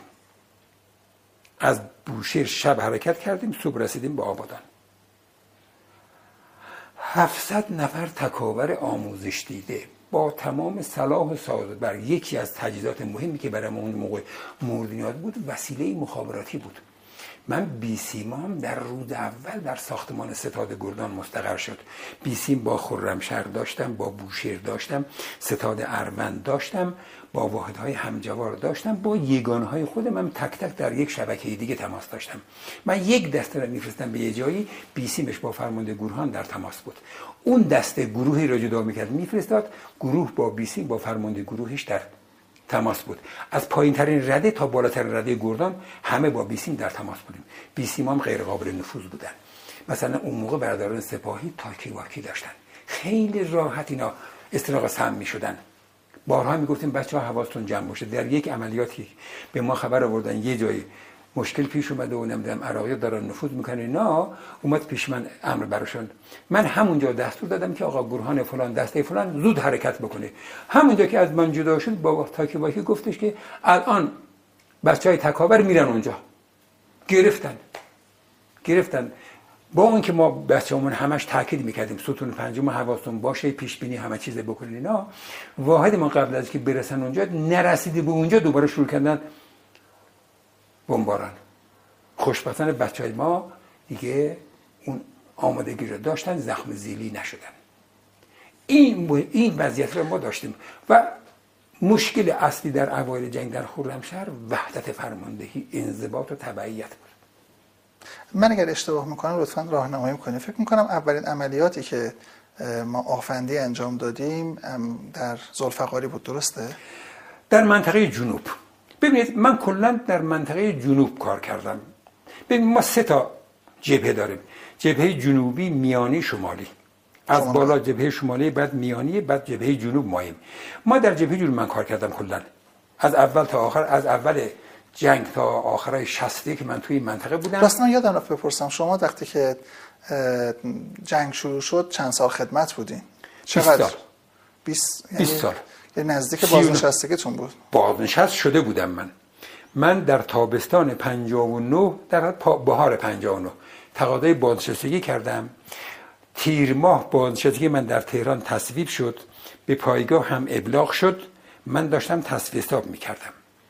تصویه حسابم تقریبا تمام شده بود. منتظر بودم فرمانده گردان بعدی بیاد گردان تحویل بدم برم. که سی و یک شهرور جنگ شروع شد. وقتی رفتم دفتر فرمانده منطقه گفت امریه برات اومده. امریه از کجا اومده؟ از ستاد قرارگاه 421 اینه بهتون نگفتم که این یکی از اون رمزه که میگم که ما قافلگیر نشدیم. امریه رو به من ابلاغ کرد گفت باید بری خرمشهر گفت تو بازنشسته شدی؟ می‌خوای بری یا می‌خوای بمونی؟ گفتم نه من میرم. من با نمیرم برای اینکه حتی اینو گفتم بهش گفتم حداقل اینکه من جواب زن بچه من نمی‌تونم بدم. به من خواهند گفت تو 20 سال خدمت کردی گرفتی خوردی رفتی گشتی دوره خارج دیدی پول هزینه شد. حالا که موقعش می‌خوای بری. اگر به همکارام نتونم جواب بدم به اینا که اصلا جواب نمی‌تونم بدم. افسر و درجه که با من کار کردن چندین سال این همه بردم تو اردوگاه تو صحرا این بر اون بر به من نخواهند که چرا گذاشتی رفتی. رفتم جنگ. اینی می‌خوام بگم. می‌خوام بگم ارتش قافلگیر نشد. ولی امکانات ارتش در اون زمان کافی نبود. در مدت خیلی کوتاه ارتش خودش رو جمع جور کرد. ببینید کسی دیگه مثل شما بودش. خدا که مثلا شرایطی باشه که مثلا بازنشست شده باشه یا بازخرید شده باشه و رفته باشه یا شما فقط شما بودی. بازنشست شده من گردن خودم خودم بودم. ولی یکی از افسرام منتقل به تهران شده بود. اونم نرفت. گفت نه من با گردن میرم جبهه. خلبانی رستوران میرم قفور جدی. اصلا از ارتش رفته بود بیرون. اومده بود اسباب کشی داشت می‌کرد در بوشهر. بارش شده بود کامیون داشت می‌رفت. فرودگاه بوشهر بمباران شد. خالی کرد بارشو از ارتش هم رفته بود بیرون. لباسش پوشید رفت خودش معرفی کرد. گفت من آمادم خلبانم افچارم آماده. غفور جدی شهیدم شد. خیلی بودن از اینجور چیزا. وطن پرست آماده برای دفاع از کشور آماده برای دفاع از انقلاب آماده برای دفاع از اون چیزی که علاقه داشتیم بهش ایمان داشتیم بهش در تمام ارتش بود. نیروهاتون چطور توجیه کردیم یه سوال یه سوال از شما می‌کنم. من می‌خوام ببینم که آیا ارتشیا بیشتر خائن داشتن یا سیاسیون؟ قطبزاده کجاست؟ امثال قطبزاده چند تا را شما داشتید؟ ها؟ چند نفر در زندان داشتید از سیاسیون؟ اون سیاسیون قدیم که در رابطه با انحلال ارتش تصمیم گرفتن الان کجان؟ ما همه ایرانی بودیم. پنج انگشت با هم یکی نیست که. وطن پرست هم داشتیم جاسوس هم داشتیم خائن هم داشتیم. هم در نیروهای مردمی هم در ملت ایران هم در ارتش. ارتش هم جزوی از ملت بود. منتها اونهایی که در سیاسون تصمیم برای ارتش می‌گرفتن با هدف معین تصمیم می‌گرفتن. با هدف از بین بردن ارتش. حالا سوالتون رو بفرمایید. خدا چجوری توجیه کردین سربازاتون رو که نیروهاتون رو برای اینکه برین خورم شهر؟ یعنی بهشون چی گفتین؟ اجازه بدید. وقتی آماده باش برای یک واحدی اعلام میشه رسم ارتشینه میای تو دفتر آماده باشه اعلام می‌کنه امر برداری هر واحد مشخص هستش. خوشبختانه اون موقع تقریبا بیشتر بچه ما در خونه سازمانی بودن و بوشهر نزدیک بود دیگه. آماده باش ابلاغ می‌کنی. آماده باش ابلاغ شد پرسنل جمع میشن. پرسنل جمع میشن توجیه مقدماتیه. فرمانده میاد صحبت می‌کنه. آماده بشید برای حرکت به یک مأموریت جنگی. آماده بشید برای حرکت به یک مأموریت جنگی. مراحلی داره این آماده باش. پرسنل میان آماده میشن. توجیه مقدمات که شده میرن خونه هاشون. خدا حافظی می‌کنن برمیگردن. تجهیزات می‌گیرن. اون چیزا که باید هر واحدی بگیره مشخصه. از قبل می‌دونن چی مهماتیه چی بار مبناییه چه اسلحه همه سلاحایی که باید همراه بره آماده میشن. سوار شدنش سوار میشه. مهمات بار میشه. باک بنزین پر میشه. آب پر میشه. ارزم بزرگ یدکی آب یدکی بنزین. غذای یدکی نمی‌دونم همه چی اون که نوشته شده این. چک لیست داره. به نام بار مبنای مهم چیز پرسنل بار مبنای گورهان بار مبنای گردان بونه گردان. اینها همه آماده میشن. گردان تکاوران نیروی دریایی با 112 دستگاه خودرو ساعت 12 شب 31 شهریور 1359 از درب سایت تکاوران بوشهر خارج میشه به سمت خرمشهر. از زیر قرآن رد میشه. بعد خانواده ها فرماندهان مقامات شهری اومدن برای بدرقه گردان تکاوران. شبانه راه میفته اون چیزی که باید فرمانده در نظر بگیره گرفته به واحدا ابلاغ کرده ضد هوایی نداریم ستون پنجم در راه هست. چیکار باید بکنیم؟ ماشین در حرکت اگه حمله هوایی شد باید بپری بیرون تا 40 کیلومتر راحت می‌تونی بپری. هیچ مشکلی نداری. همه اینا گفته شده. آموزش که داده شده بارها تمرین کرده اینا. حرکت می‌کنه برای جنگ. آخرین اولین صحبت که اونجا که کردین توجی بعد قبل از حرکت اینه. معمولیتی که دارید میرید رفتنش با ماست برگشتش با خدا. یا بر میگردیم یا بر نمیگردیم. اگر شهید شدیم زهی سعادت. اگر برگشتیم باز هم زهی سعادت. معمولیت بکش تا کشته نشی. فقط این. یه چیزی تو این همه جاها خونده میشه اینا ما هم همیشه یادآوری می‌کنیم اینو. مسئله اسیره. من با اسیر اسیر شدن یک نظامی صد درصد مخالفم. به گردن گفته بودم. ما اسیر نداریم. خشابت که بیستیره یکیش در بیار بذار تو جیبت. که خشاب تو تفنگ تیراندازی کنید با دشمن درگیری یهو بینی تمام شد. اسیر نمیشی دست دشمن. اون یکی چیکار می‌کنی؟ اون یکی رو می‌ذاره تو جیبش نگه میداره. زمانی که دیگه آخرین کارش انجام داد هیچ چاره ای نیست دیگه. دشمن داره این اسیری می‌کنه اسیر نمیشه. میداره تو لوله تفنگ میداره اینجا از اینجا در میره.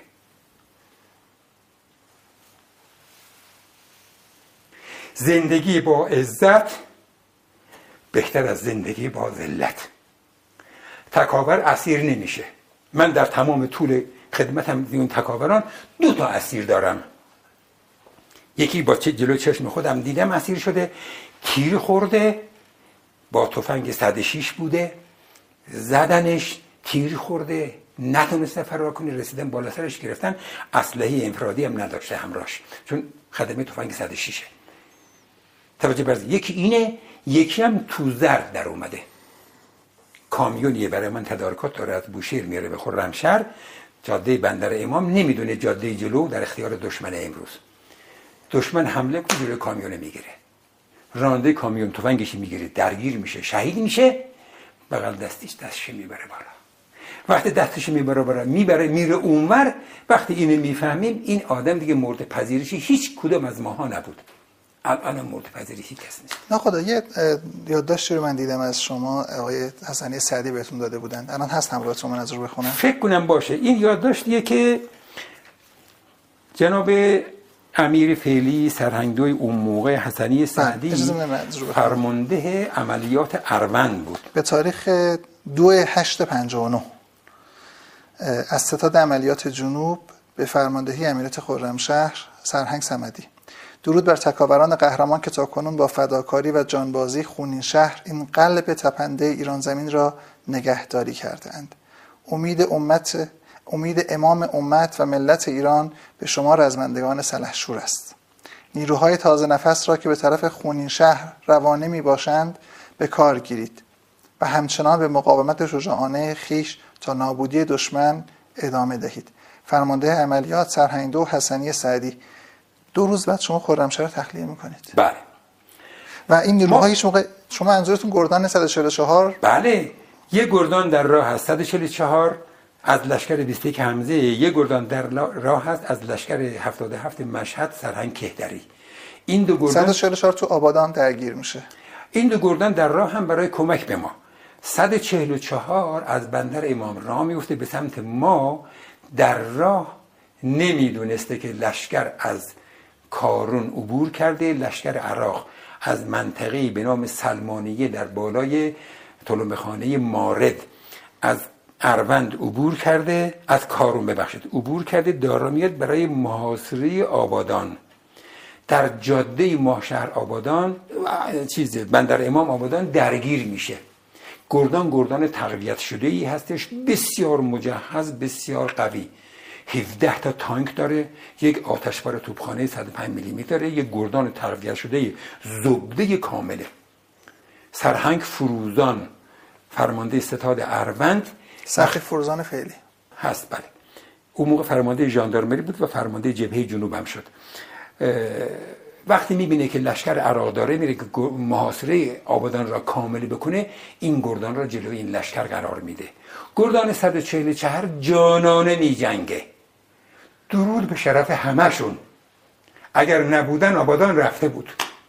چند تا شهید از فرماندهش تا پایینش من شنیدم 250 تا. فرمانده گروهاناش شهید میشن چند تا افسراش درجه داراش سربازاش. ولی جانانه میجنگند. من هر موقع تیمسار اسمش شاهین فر. شاهین فر شاهین راد. رو می‌بینم.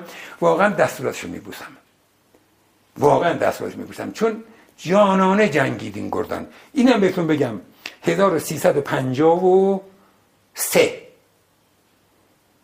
وقتی در نیروی زمینی بودم فرمانده همین گردان بودم. 1353 وقتی نیروی زمینی بودم فرمانده این گردان بودم که از خداحافظی کردم. رفتم برای دوره عالی شیراز. گردان بسیار قابلی بود جلوی لشکر رو می‌گیره و لشکر واقعا زمینگیر میشه. یعنی یک گردان در برابر یک لشکر. یک لشکر اونم چه لشکر؟ لشکر مکانیزی اینی بهتون بگم لشکرهای عراق می‌دونین یک برابر نیم لشکرهای ماست. شنیدید حالا؟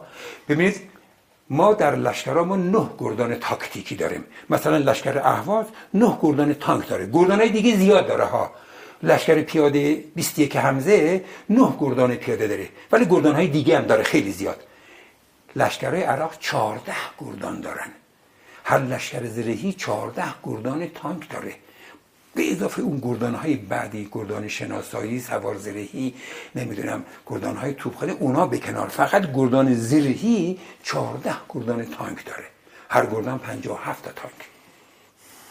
حالا شما حساب کنید. در واقع 14 گردان در برابر یک گردان. حالا در برابر یک گردان پیاده. البته خوب تفنگ 106 داره موشک تاب داره. همه سازمان گردان رو داره. خوشبختانه توپخانه هم داره. من اگر توپخانه در خرمشهر داشتم اگر توپخانه داشتم که می‌تونستم آتش توپخانه دشمن را خاموش کنم امکان نداشت خرمشهر سقوط بکنه. شما می‌دونید تاکتیک عراق برای این بود که روز اول خرمشهر بگیره. می‌تونست بگیره. راهی نبود تا مرز. از شلمچه تا خرمشهر 16 17 کیلومتره. بله. تانک با 30 کیلومتر 40 کیلومتر می‌تونه حرکت بکنه. دو ساعته بعد می‌رسید. برای اینکه جلوش هیچ کس نبود که. نیروهای مردمی با نیروی سپاه تعدادی نیروهای مردمی روز سی یکم با اینا درگیر شدن موندن. ظهر مهر ظهر اول مرگ اولین گروهان من رفت به کمک اونا. گروهان سوم من.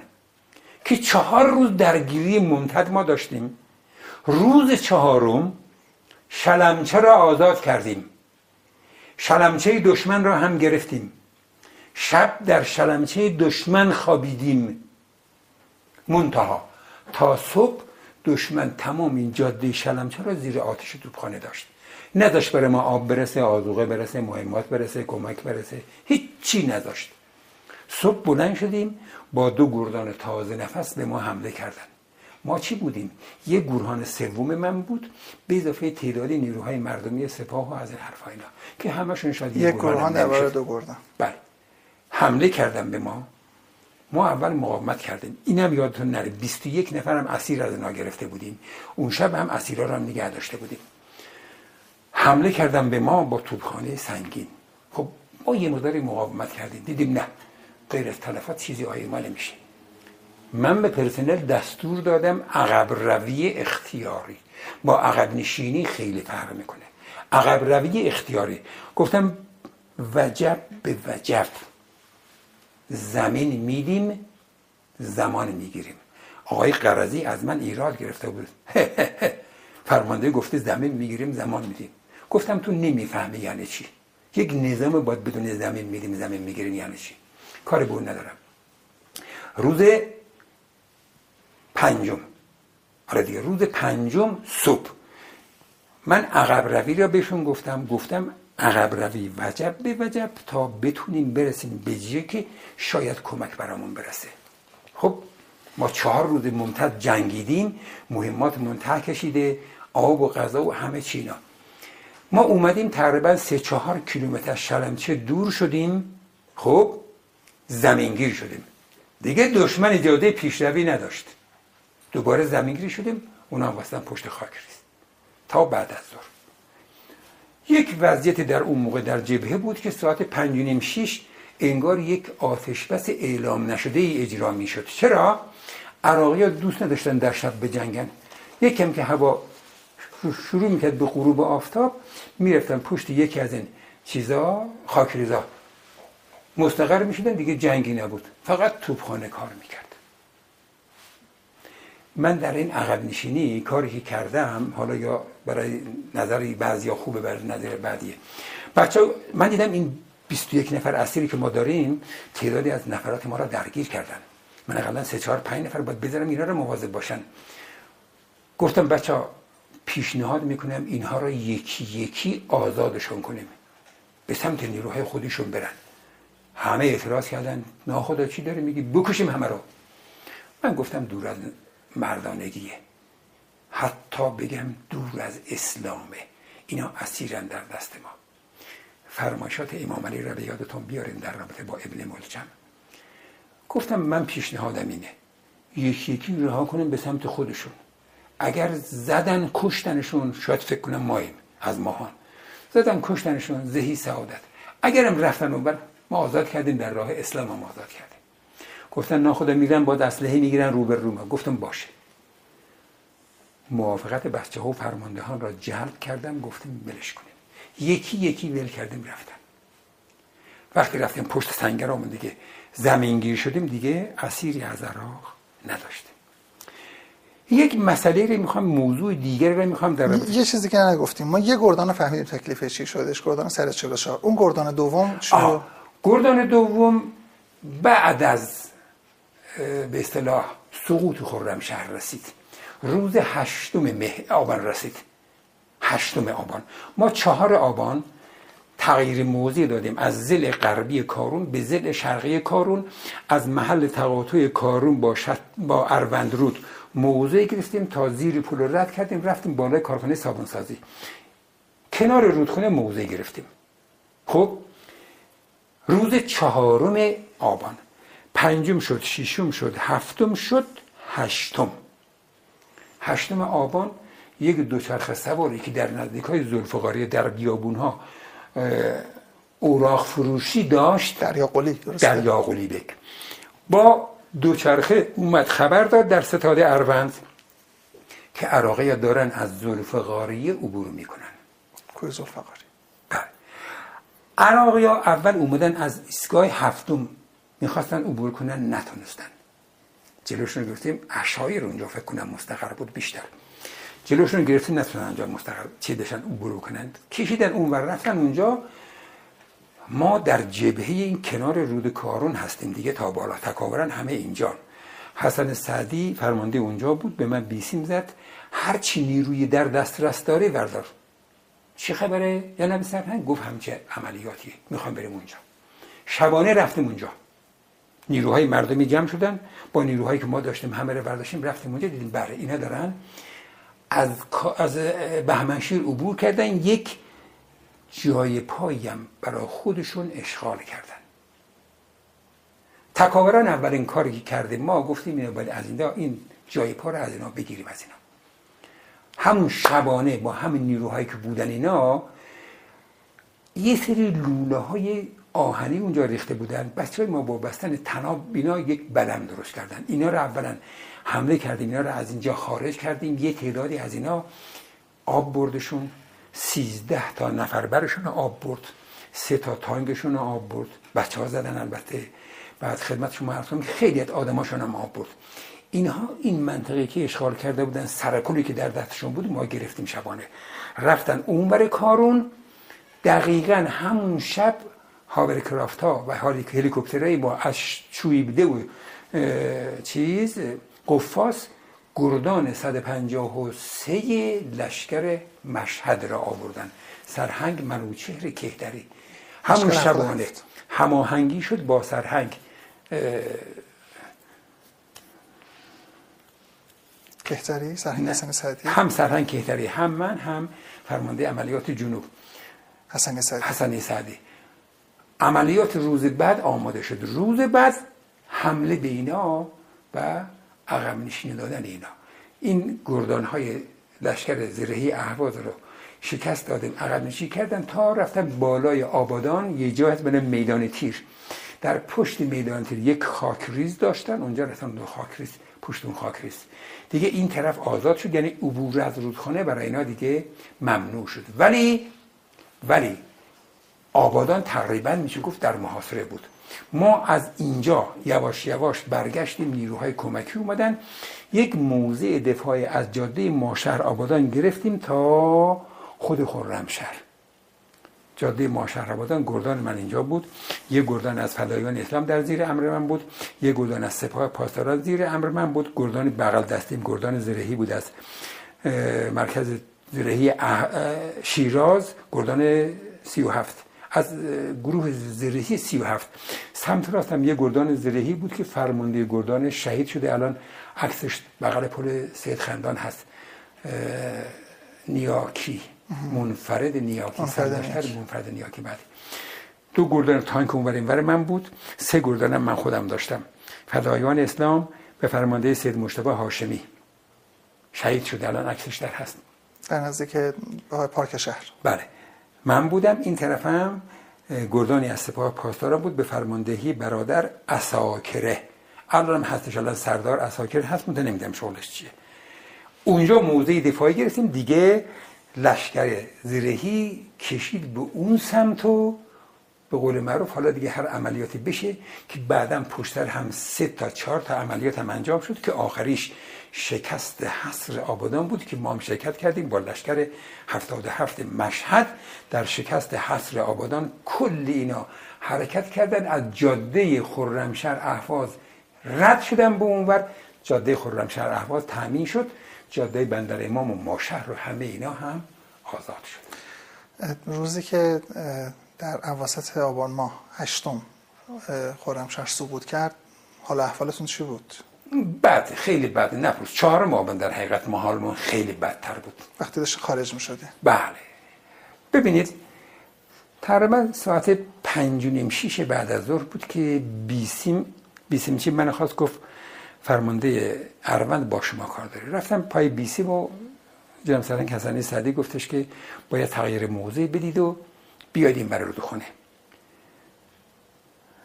خب گفتم جناب سرهنگ چرا؟ گفت دیگه نیرویی نداریم برای شما کمک بفرستیم. مثلا اینا رو خواهش می‌کنم ننویسید. گفت دیگه نمی‌تونیم براتون کمک بکنیم. اونجا هر چقدر بمونین شما تلفات زیادتر میشه. ما شما رو می‌کشیم عقب. برای یک عملیات بعدی و نفوذ کامل و شکست کامل دشمن. خب من وظیفه داشتم که فرماندهان را جمع کنم و به همشون ابلاغ کنم به موضوع فرماندهان احضار کردم و اومدن نشستند و خب شروع کردم به صحبت کردن. گفتم گفتم ولی نهایتا دم نه وضعیت خیلی بده. اصلا احساس خطر کردم. هم برای خودم هم برای پرسنل زیر دستم که چی؟ ببینید از چه حس خطر کردم؟ ببینید من وقتی اعلام کردم اینا عقب نشینی یا تغییر موضع به شرق کارون اینا هر کدوم یه گوشه نشستند و تعداد زیادشون شروع کردن به گریه کردن افسرهای من خیلی احترام من نداشتن ما خیلی با هم صمیمی بودیم. کلا پرسنل ما افسر درجه دار. سرباز که ما نداشتیم.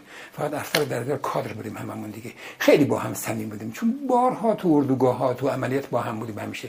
تو صحرا غذامون یکی بود جخت خواب و جخت خواب و نمی‌دونم همه چیمون با هم بود. افسرهای من یکی از افسرهای پرخاش کرد به من. حتی تا اون موقع با من بلند صحبت نکرده بود هیچ کدومشون. پرخاش کرد به من. گفت ناخدا چرا همون روز اول این کارا نکردی؟ سی و چهار روز ما داریم اینجا مقاومت می‌کنیم. چرا؟ کمک چی شد؟ خب جوابی نداشتم بهش بدم. گفتم یه خود صبر و حوصله داشته باش. یه خود به اعصابت تسلط داشته باشی. نه. فرماندهان نیروهای مردمه مینی همینه. سپاهی مینی همین. همه در یک تقریبا بودن. همه عصبانی. یه دو گفتن ما اصلا نمیایم یه دو گفتن ما میایم. خلاصه با هزار مکافات. باور میفرمایید من از ساعت پنج نیم شیشه بعد از تا ساعت دوازده شب برای این حرف زدم. از خطرتون این بود که اصلا بپاشن؟ خطر من اول احساس کردم خودم ممکنه اینا مورد سوء قصد قرار بدن چون من مقصر می‌دونن. من دارم فرمان به اینا میدم برای عقب روی. ممکنه منو مقصر بدونن منو بزنن بعد خودشون به کارشون ادامه بدن. در وهله اول این بود در وهله دوم یاد یک عملیاتی افتادم در همون موقعی که ما در غرب درگیری بودیم همون 1348 اون طرف ها اون زمان ها یادم هست وقتی که در غرب یعنی منظورتون نیروهای بارزانی هست بله بله. در اون زمان وقتی نیروهای بارزانی با ایران مثل چیز کردن سازش کردند و بعد مولا مصطفی اومد ایران. مولا مصطفی اومد ایران. اومد ایران. بله اون موقع یکی از یکی از واحدهایی که با آشنا هم بودیم باشون در خاک عراق یک واحد صد خورده نفری کلا بدون استثنا خودکشی کردن. همون دستوری که من برای واحدام داده بودم. آخرین گلوله رو گذاشتن تو لوله تفنگ. از اینجا زدن از اینجا در آوردن. صد خورده نفر بودن یادم بودن. گفتم خدا نکنه این بچه ها ما به اونجا رسیده باشن. من این همه نیرو رو از دست بدم. نیروی زبده که هنوز حال جنگیدن دارن. خیلی هم مشتاق هستن از دست بدم. خوشبختانه نشد. البته ساعت دوازده دیگه اینا راضی شدن. اونم به این ترتیب شد که گفتم آقا جمشین همه اینجا. من بیسیم روشن می‌کنم. فرمانده عملیات. صحبت کنه شما گوش کنین. بیسیم روشن کردم. خواستم از فرمانده که دستور خودتون تکرار بفرمایید که فرمانده ها بشنون. و این کار انجام شد. تعداد قبول کردن ولی باز هم تعداد گفتن ما نمیاییم. ما میمونیم اونور. تا آخرین فشنگ میجنگیم. از می‌خوام. بعد اگر تونستیم میایم اونور نتونستیم که هیچ. همین هم شد. تعدادی موندن. تعدادی موندن تعدادی شهید شدن و تعدادی هم برگشتن. رسیدیم به ساعت دوازده شب تقریبا. دوازده شب دیگه ما هرچی نیروی مردمی بود بازمونده بود اونجا سربازای دهمونده گردان دژ و اینا اونجا بودن. همه اینا رو تخلیه کرده بودیم. دو تا قایق برای ما فرستاده بودن دو تا قایق شیش نفره هشت نفره. با اینا ما تخلیه می‌کردیم. این آدم ها رو. که نهایتا یکی از این قایق ها غرق شد یکی از این قایق ها خراب شد دیگه قایقی نداشتیم ما. تقریبا نزدیک های ساعت چهار چهار نمی صبح بود که هوا داشت روشن می شد یک لنچی به ساحل بسته شده بود. افسر عملیات من گفتش که اجازه بده من تنها به این لنچ رو ببرم. اونا که موندن همه بیان سوار این لنچ بشن بریم اون بر آب رودخانه داشت میومد بالا. مد داشت می‌شد آب برمیگشت از دریا به رودخانه. اگر قایق در وسط آب بود به سمت پل می‌رفت. پل در دست دشمن بود. دشمن از اونجا می‌زد می‌دید. ما گفتیم آقا آخر نفرات بیان سوار شدن یه تعدادی اومدن سوار شدن و نظامی و غیر نظامی دی غیر نظامی کم بوده. دی آخرین پرسنده بودن. سوار شدیم و آخرین کاری کردیم بیسیممون رو با جیپ منفجر کردیم و بعد افسر ملت من نخدا زربلیان و من سوار قای... چیز شدیم لنج شدیم. حرکت کردیم. موتور که روشن نبود موتور خاموش بود. من گفتم بچه ها با بنداق تفنگ با تخت پاره هر چی دارن پارو بزنن تا بریم اونور. وسط های رودخونه دیدیم مد داره ما رو می‌بره به سمت پل. گفتم اونا که شنا خوب بلدن بپرن پایین. پریدن تو آب. تناب لنچه دادیم دستشون شنا کنن آرام آرام تا نزدیک که می‌شد پرید تو آب. دیگه نزدیک های ساحل همه پریدن تو آب. باز یه تعدادی غرق شدن اونجا برای یه تعدادی رسیدن به ساحل و اون بر ساحل مستقر شده. که این نحوه خروج از اینجا و اون وضعیت که من می‌دیدم که همه دارن گریه می‌کنند برای من زجرآورترین زمانی در زندگیم بود و هیچ وقتم اینو فراموش نمی کنم همیشه در صحبت ها میگم تلخترین و بدترین نوع خاطره من این خروج از شهره البته تکاورم وقتی از شهر خارج شدن پیمان بستن با خداشون. در همون کنار رودخانه کارون جمع شدن پیمان بستیم با خدا خدایا. این نعمت را بر ما ارزانی بذار. تا این شهر را از شر دشمن آزاد نکردیم از اینجا بیرون نخواهیم کرد. رفت. کمک کن به دست خودمون اینجا را آزاد کنیم.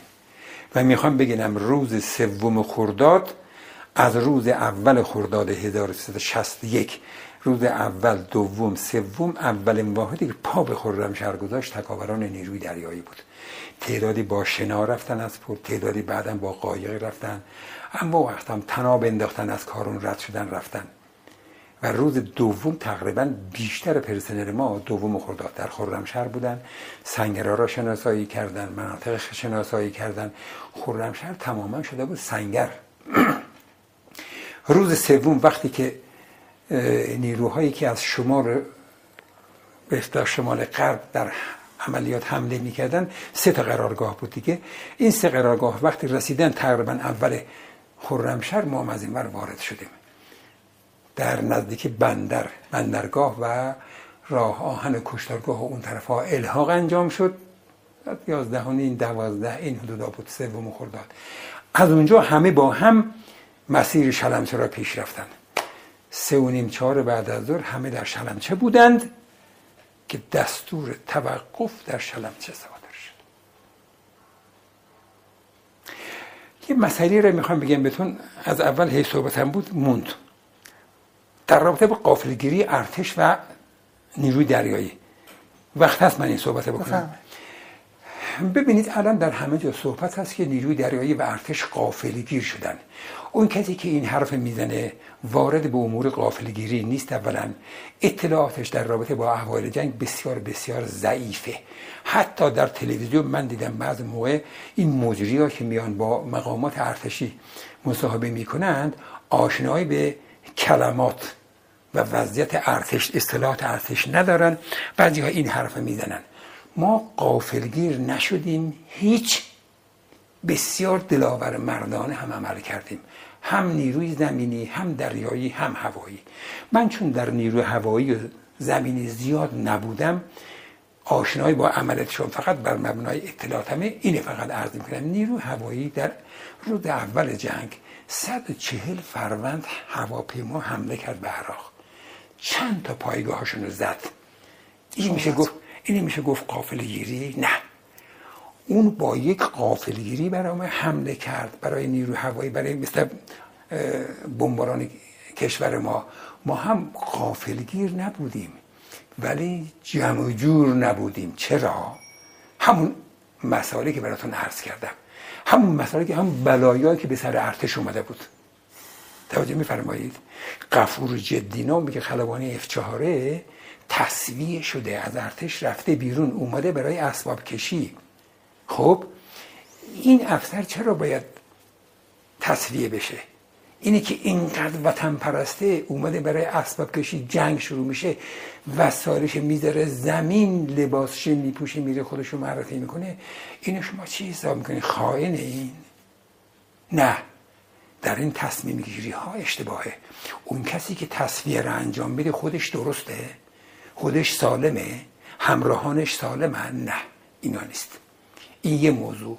نیروی زمینی در غرب درگیره در شمال درگیره در همه جا ضد انقلاب باش درگیره. بعد اون وقت میاد جنگ شروع میشه. جنگ با کی؟ با یک واحدی که یک سال نیمه داره آماده میشه. دو ساله از همه دنیا بهش کمک می‌رسه. مگه اینا ارتششون شرقی نبود؟ این اسلحه و سلاحهای غربی از کجا اومد؟ آمریکا چراغ سبز کی به اینا نشون می‌داد؟ آمریکا پشتیبانی روسیه پشتیبانی یا شوروی اون موقع اروپا پشتیبانی کشورهای حاشیه خلیج فارس با دلار پشتیبانی. شما می‌دونید یک بندر اردن در بست در اختیار عراق بود با 120 کامیون. فقط از اون ور از دریا. بار خالی می‌کردن از اونجا میبردن بغداد. برای اینکه راه عربشو راه دریاش ما بسته بودیم. از روز اول راه دریاش بسته بودیم ما. از روز اول یک قطر نفت صادر نکرد یک بار از خلیج فارس براش نیامد. توجه فرمایید. نیروی دریایی ما چیکار کرد؟ عرض کردم من. اسفند پنجاب و هشت یک واحد فرستادم خرمشهر. فروردین اردو بهش خرداد. هر کدوم یک واحد. چهار تا سی و پنج نفر. در خرمشهر در قسمت های مختلف دارم. هر روز با بیسیم برای من اطلاعات میفرستن. روزانه. اطلاعات روزانه برای من میفرستن. تجزیه و تحلیل می‌کنیم در بوشهر. هم به من میدن هم به یعنی هم به بوشهر میدن هم به خرمشهر. ما میدیم به تهران نتیجه بررسیامونو اینا به ما میگن شلمچه چی خبره؟ اینا دارن جاده کشی می‌کنن. نیرو جابجا میشه. به من پیغام دادن که آقا توپخانه عراق لب مرزه طبق قوانین بین المللی توپخانه پنج مایل مونده به مرز باید مستقر بشه. بیشتر از اون نباید بیاد جلو. هفت کیلومتر نیم تقریبا. بله. این اومده لب مرز وایستده سنگر دارن می‌سازن جاده دارن می‌سازن خاکریز دارن درست می‌کنن. اون آقایی که گفته ما خاکریز بلد نبودیم درست بکنیم یک خاطره از خاکریز درست کردن میگم تا به اون آقا بفهمونی که نه خاکریز درست کردن بلد بودیم ما. شما بلد نبودی شاید. ما بلد بودیم.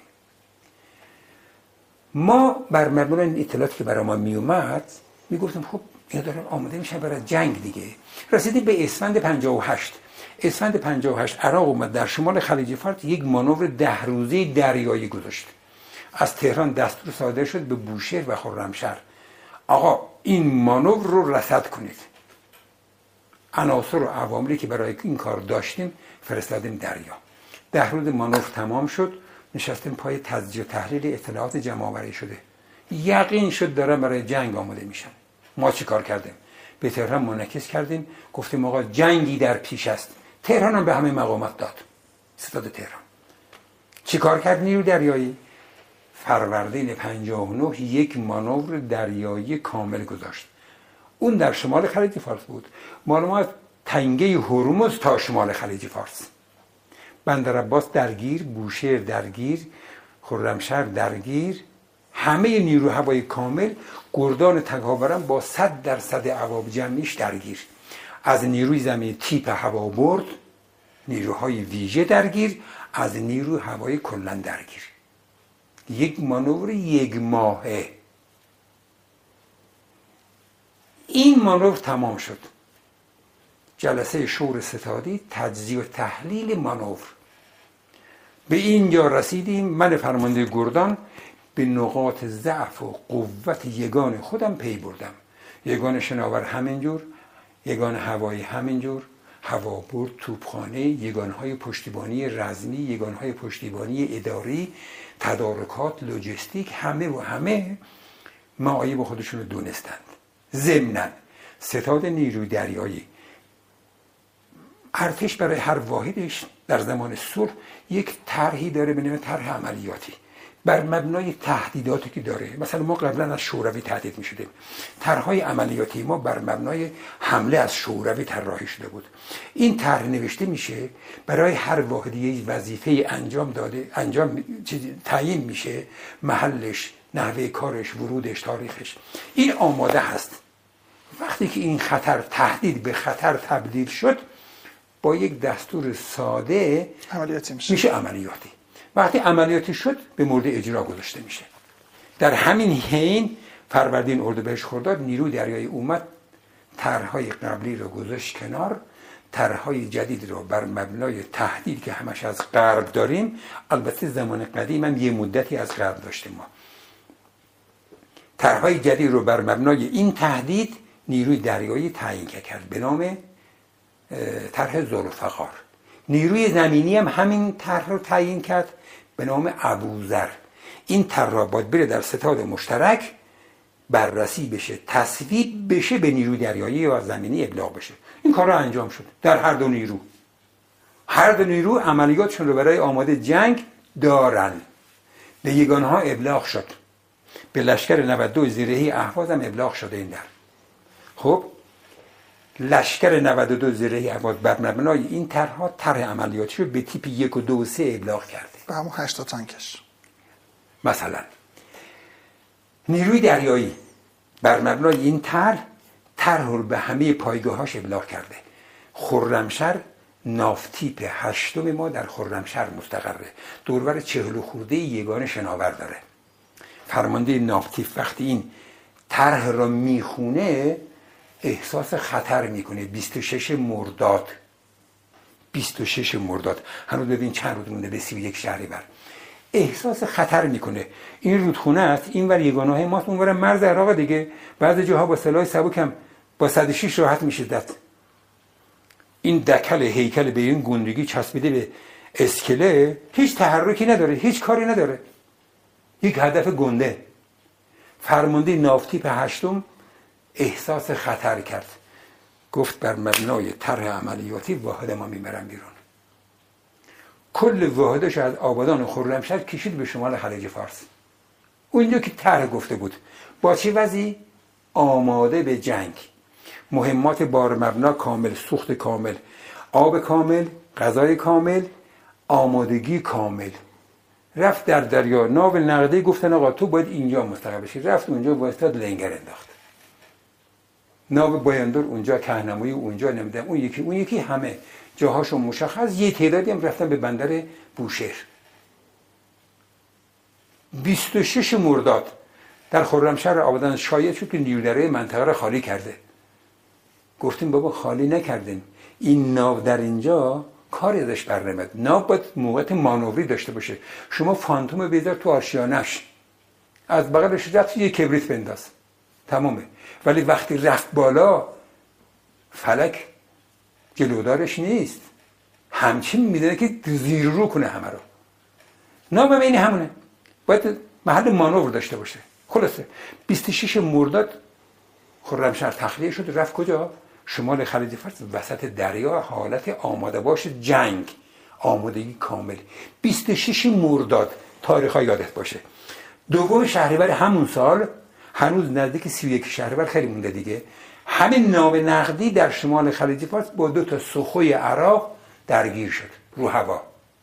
بلا درنگ آورد پایین. اصلا شکی در حملش نداشت. تا در رادار ملاحظه کرد آتش. فرمانده نافتی به پرسنلش گفته بود ما در حالت جنگیم. فکر نکنه اینجا اومدیم برای آماده باش. ما در حالت جنگیم. فرمانده قبضه نمی‌دونم ضد هوایی فرمانده نمی‌دونم موشک فلان. ما در حال جنگیم. رادار تا نشون داد قفل کد روش بزن خداحافظ. دو تا سخو اومد پایین دوم شهریور. شما اینه میگین قافلگیری این دوم شهریور. شدیم رفتیم تو 23 شهریور. این واحده که در خرمشهر اونجا هستن هر روز ما دارن گزارش میدن دیگه وضعیت چه خبر اینا. هی داره وضع حادتر میشه. 23 شهریور جانشین فرمانده نیروی دریایی ناخدا یکی به نام مصطفی مدنی نژاد. از تهران یه روز صبح دیدیم اومد بوشهر. من جانشین فرمانده بوشهر بودم فرمانده گلدانم بودم. گفت همین امروز ستاد قرارگاه مقدم جنگ نیروی دریایی رو در اینجا تشکیل میدم. ساختمان 15 طبقه رو زیرش زیر زمین بزرگی بود. انتخاب کرد گفت همین امروز با تمام تاسیسات انجام بشه. بیسیم ها اومدن رادار ها اومدن میزا اومدن تخت ها اومدن نمی‌دونم رادار همه چی تابلوها همه چی اومد. در از همین یک روز یک ستاد عملیات جنگ کامل در زیر ساختمان 15 طبقه تشکیل شد به نام ستاد نیروی رزمی 421 بخشنامه به همه یگانهای نیرو دریایی صادر شد. از امروز از همین الان همه امکانات نیرو دریایی در اختیار این ستاده. فرمان از اینجا صادر میشه. دستور از اینجا صادر میشه. ستاد جنگ اتاق جنگ در اینجاست. عملیات نیرو دریایی در اینجاست. فرمانده نیروی رزمی 421 ناخدا یکم چیز فرماندهی مصطفی مدنی نژاد بهترین زبدترین افسرها و پرسنل رو جمع کرد اونجا. همه چی سالم آماده. ارتباطش با همه جا هست. بیست و سوم شهریور هفت روز مونده به سی و یک شهریور. خب؟ این قافلگیریه. حالا سی و یک شهریوره. ساعت سه سه و نیم بعد از ظهر شدن دو دو و نیم بعد از ظهر ناخدا سمدی از تایک تکاوران دفتر خودش. سوار جیپ میشه بره ستاد سبزاباد که ستاد منطقه است. بره پیش فرمانده منطقه ناخدا رزمجو. می‌رسن به در پایگاه سبزاباد در بوشهر با هفت تا پایگاه داشتیم. هفت تا پایگاه دریا دارم در بوشهر. وقتی در سبزاباد می‌رسم سرباز زنجیری که میندازه ماشین من وارد میشه میریم داخل پارکینگ. از ماشین پیاده میشم برای رفتن به دفتر فرماندهی قررش هواپیما بالا سرم میشینم نگاه می‌کنم میک دارم می‌بینم. میگاه حمله می‌کنه از بالا سر من. پارک موتوری انتهای پارک موتوری رو میبنده به رگبار مسلسل. زمین می‌زنند و دور می‌زنند و میرن من حراسان خودم می‌رسم دفتر فرماندهی منطقه. حالا حمله الان شده دیگه. فاصله که من میرم تا برسم به اونجا چقدره؟ مثلا فوقش ده دقیقه یه رو طول کشیده. نیروی رزمی 421 بلا فاصله این حمله دستور صادر کرده. اولین دستورش برای گردان تکاورانه. به فرمانده منطقه ابلاغ می‌کنه گردان تکاوران نیروی دریایی در اسرع وقت حرکت کنه به خرمشهر من وارد دفتر فرمانده میشم میگه خوب شد اومده مأموریت برات اومده. گفتم که چی مأموریت؟ گفت حرکت به خرمشهر گفتم می‌دونستم. گفت خبر داشته میگه. گفتم همین الان بالا سرم چیز هواپیماها بمباران کردن. رگبار زدن به پارک موتوری. گفت دیدیشون؟ گفتم بله همین الان میگا رگبار زدن. امریر به من میگه حرکت گردان به خرمشهر جناب خدا مأموریت. دفاع از خرمشهر دستور کتبی به من می‌دید جناب نخدا بله شما دستور شفاهی بهتون دادن. برین کاراتون رو شروع کنین. بلافاصله دستور کتبی هم براتون صادر می‌کنم. بعد برمیگرده به من شما بازنشست شدی. تصویه زبان کردی. میری یا میمونی؟ گفتم نه میمونم. با همین گردان خودم میرم جبهه. با همین پرسنلی که چندین ساله باشون دارم کار می‌کنم. نه خدا خیلی وقتتون رو گرفتیم. یک سوال آخر من دارم. وقتی یک واژه رو می‌خوام بگم یک کلمه رو.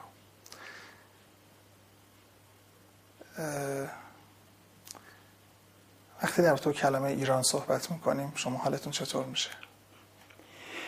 من عرض شما من این وضعیت پیدا می‌کنم.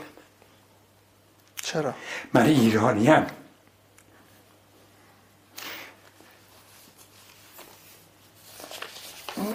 این خط قرمز رو بخون. بالا بالا.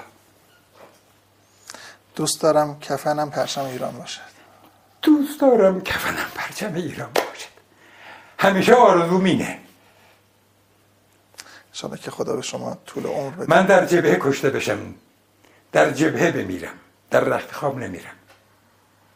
من فدای ایرانم فدای مملکتم فدای آرمانهای این ملتم. من سرباز وطنم. یک سرباز مسلمان ایرانی. همین الان من هفتاد هشت سالمه. همین الان نیروی دریایی هر دستوری بده بلافاصله اجرا می‌کنم می‌دونه فرمانده نیروی از همرزمان دوره خرمشهر منه. همین الان باش همکاری نزدیک دارم. هر جا بفرستم بدون کوچکترین توقع من میرم. با وسیله شخصی خودم حتی میرم. الان هم بگن بیا لباس بپوش. بدون کوچکترین حقوقی موقی باید برای وطن بجنگی خدا را شاهد می‌گیرم. بالا سرم خدایا.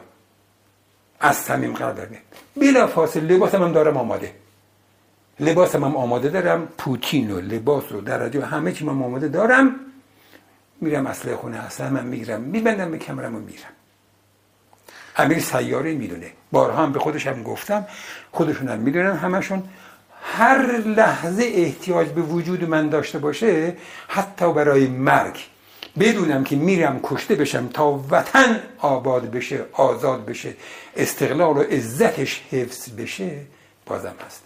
خدا کنه که سایه شما بالا سر ما باشه و سایه پرچم ایران بالا سر هممون. اینشاءالله و خدا کنه که ما کوچکتر درس میهن دوستی را شما بزرگتر رو بگیریم. متشکرم. ما وظیفه انجام دادیم. من به عنوان یک سرباز وطن وظیفه یک سرباز دفاع از کشور از مرز بوم و استقلال و تمامیت ارزی و این جمهوری که بالا سر ما هست. وظیفه هر نظامیه. من این وظیفه رو از نظر خودم به نحو حسن انجام می‌دادم. انشالله که قبول حق بشه. زنده بود تشکر. خدا نگهدار.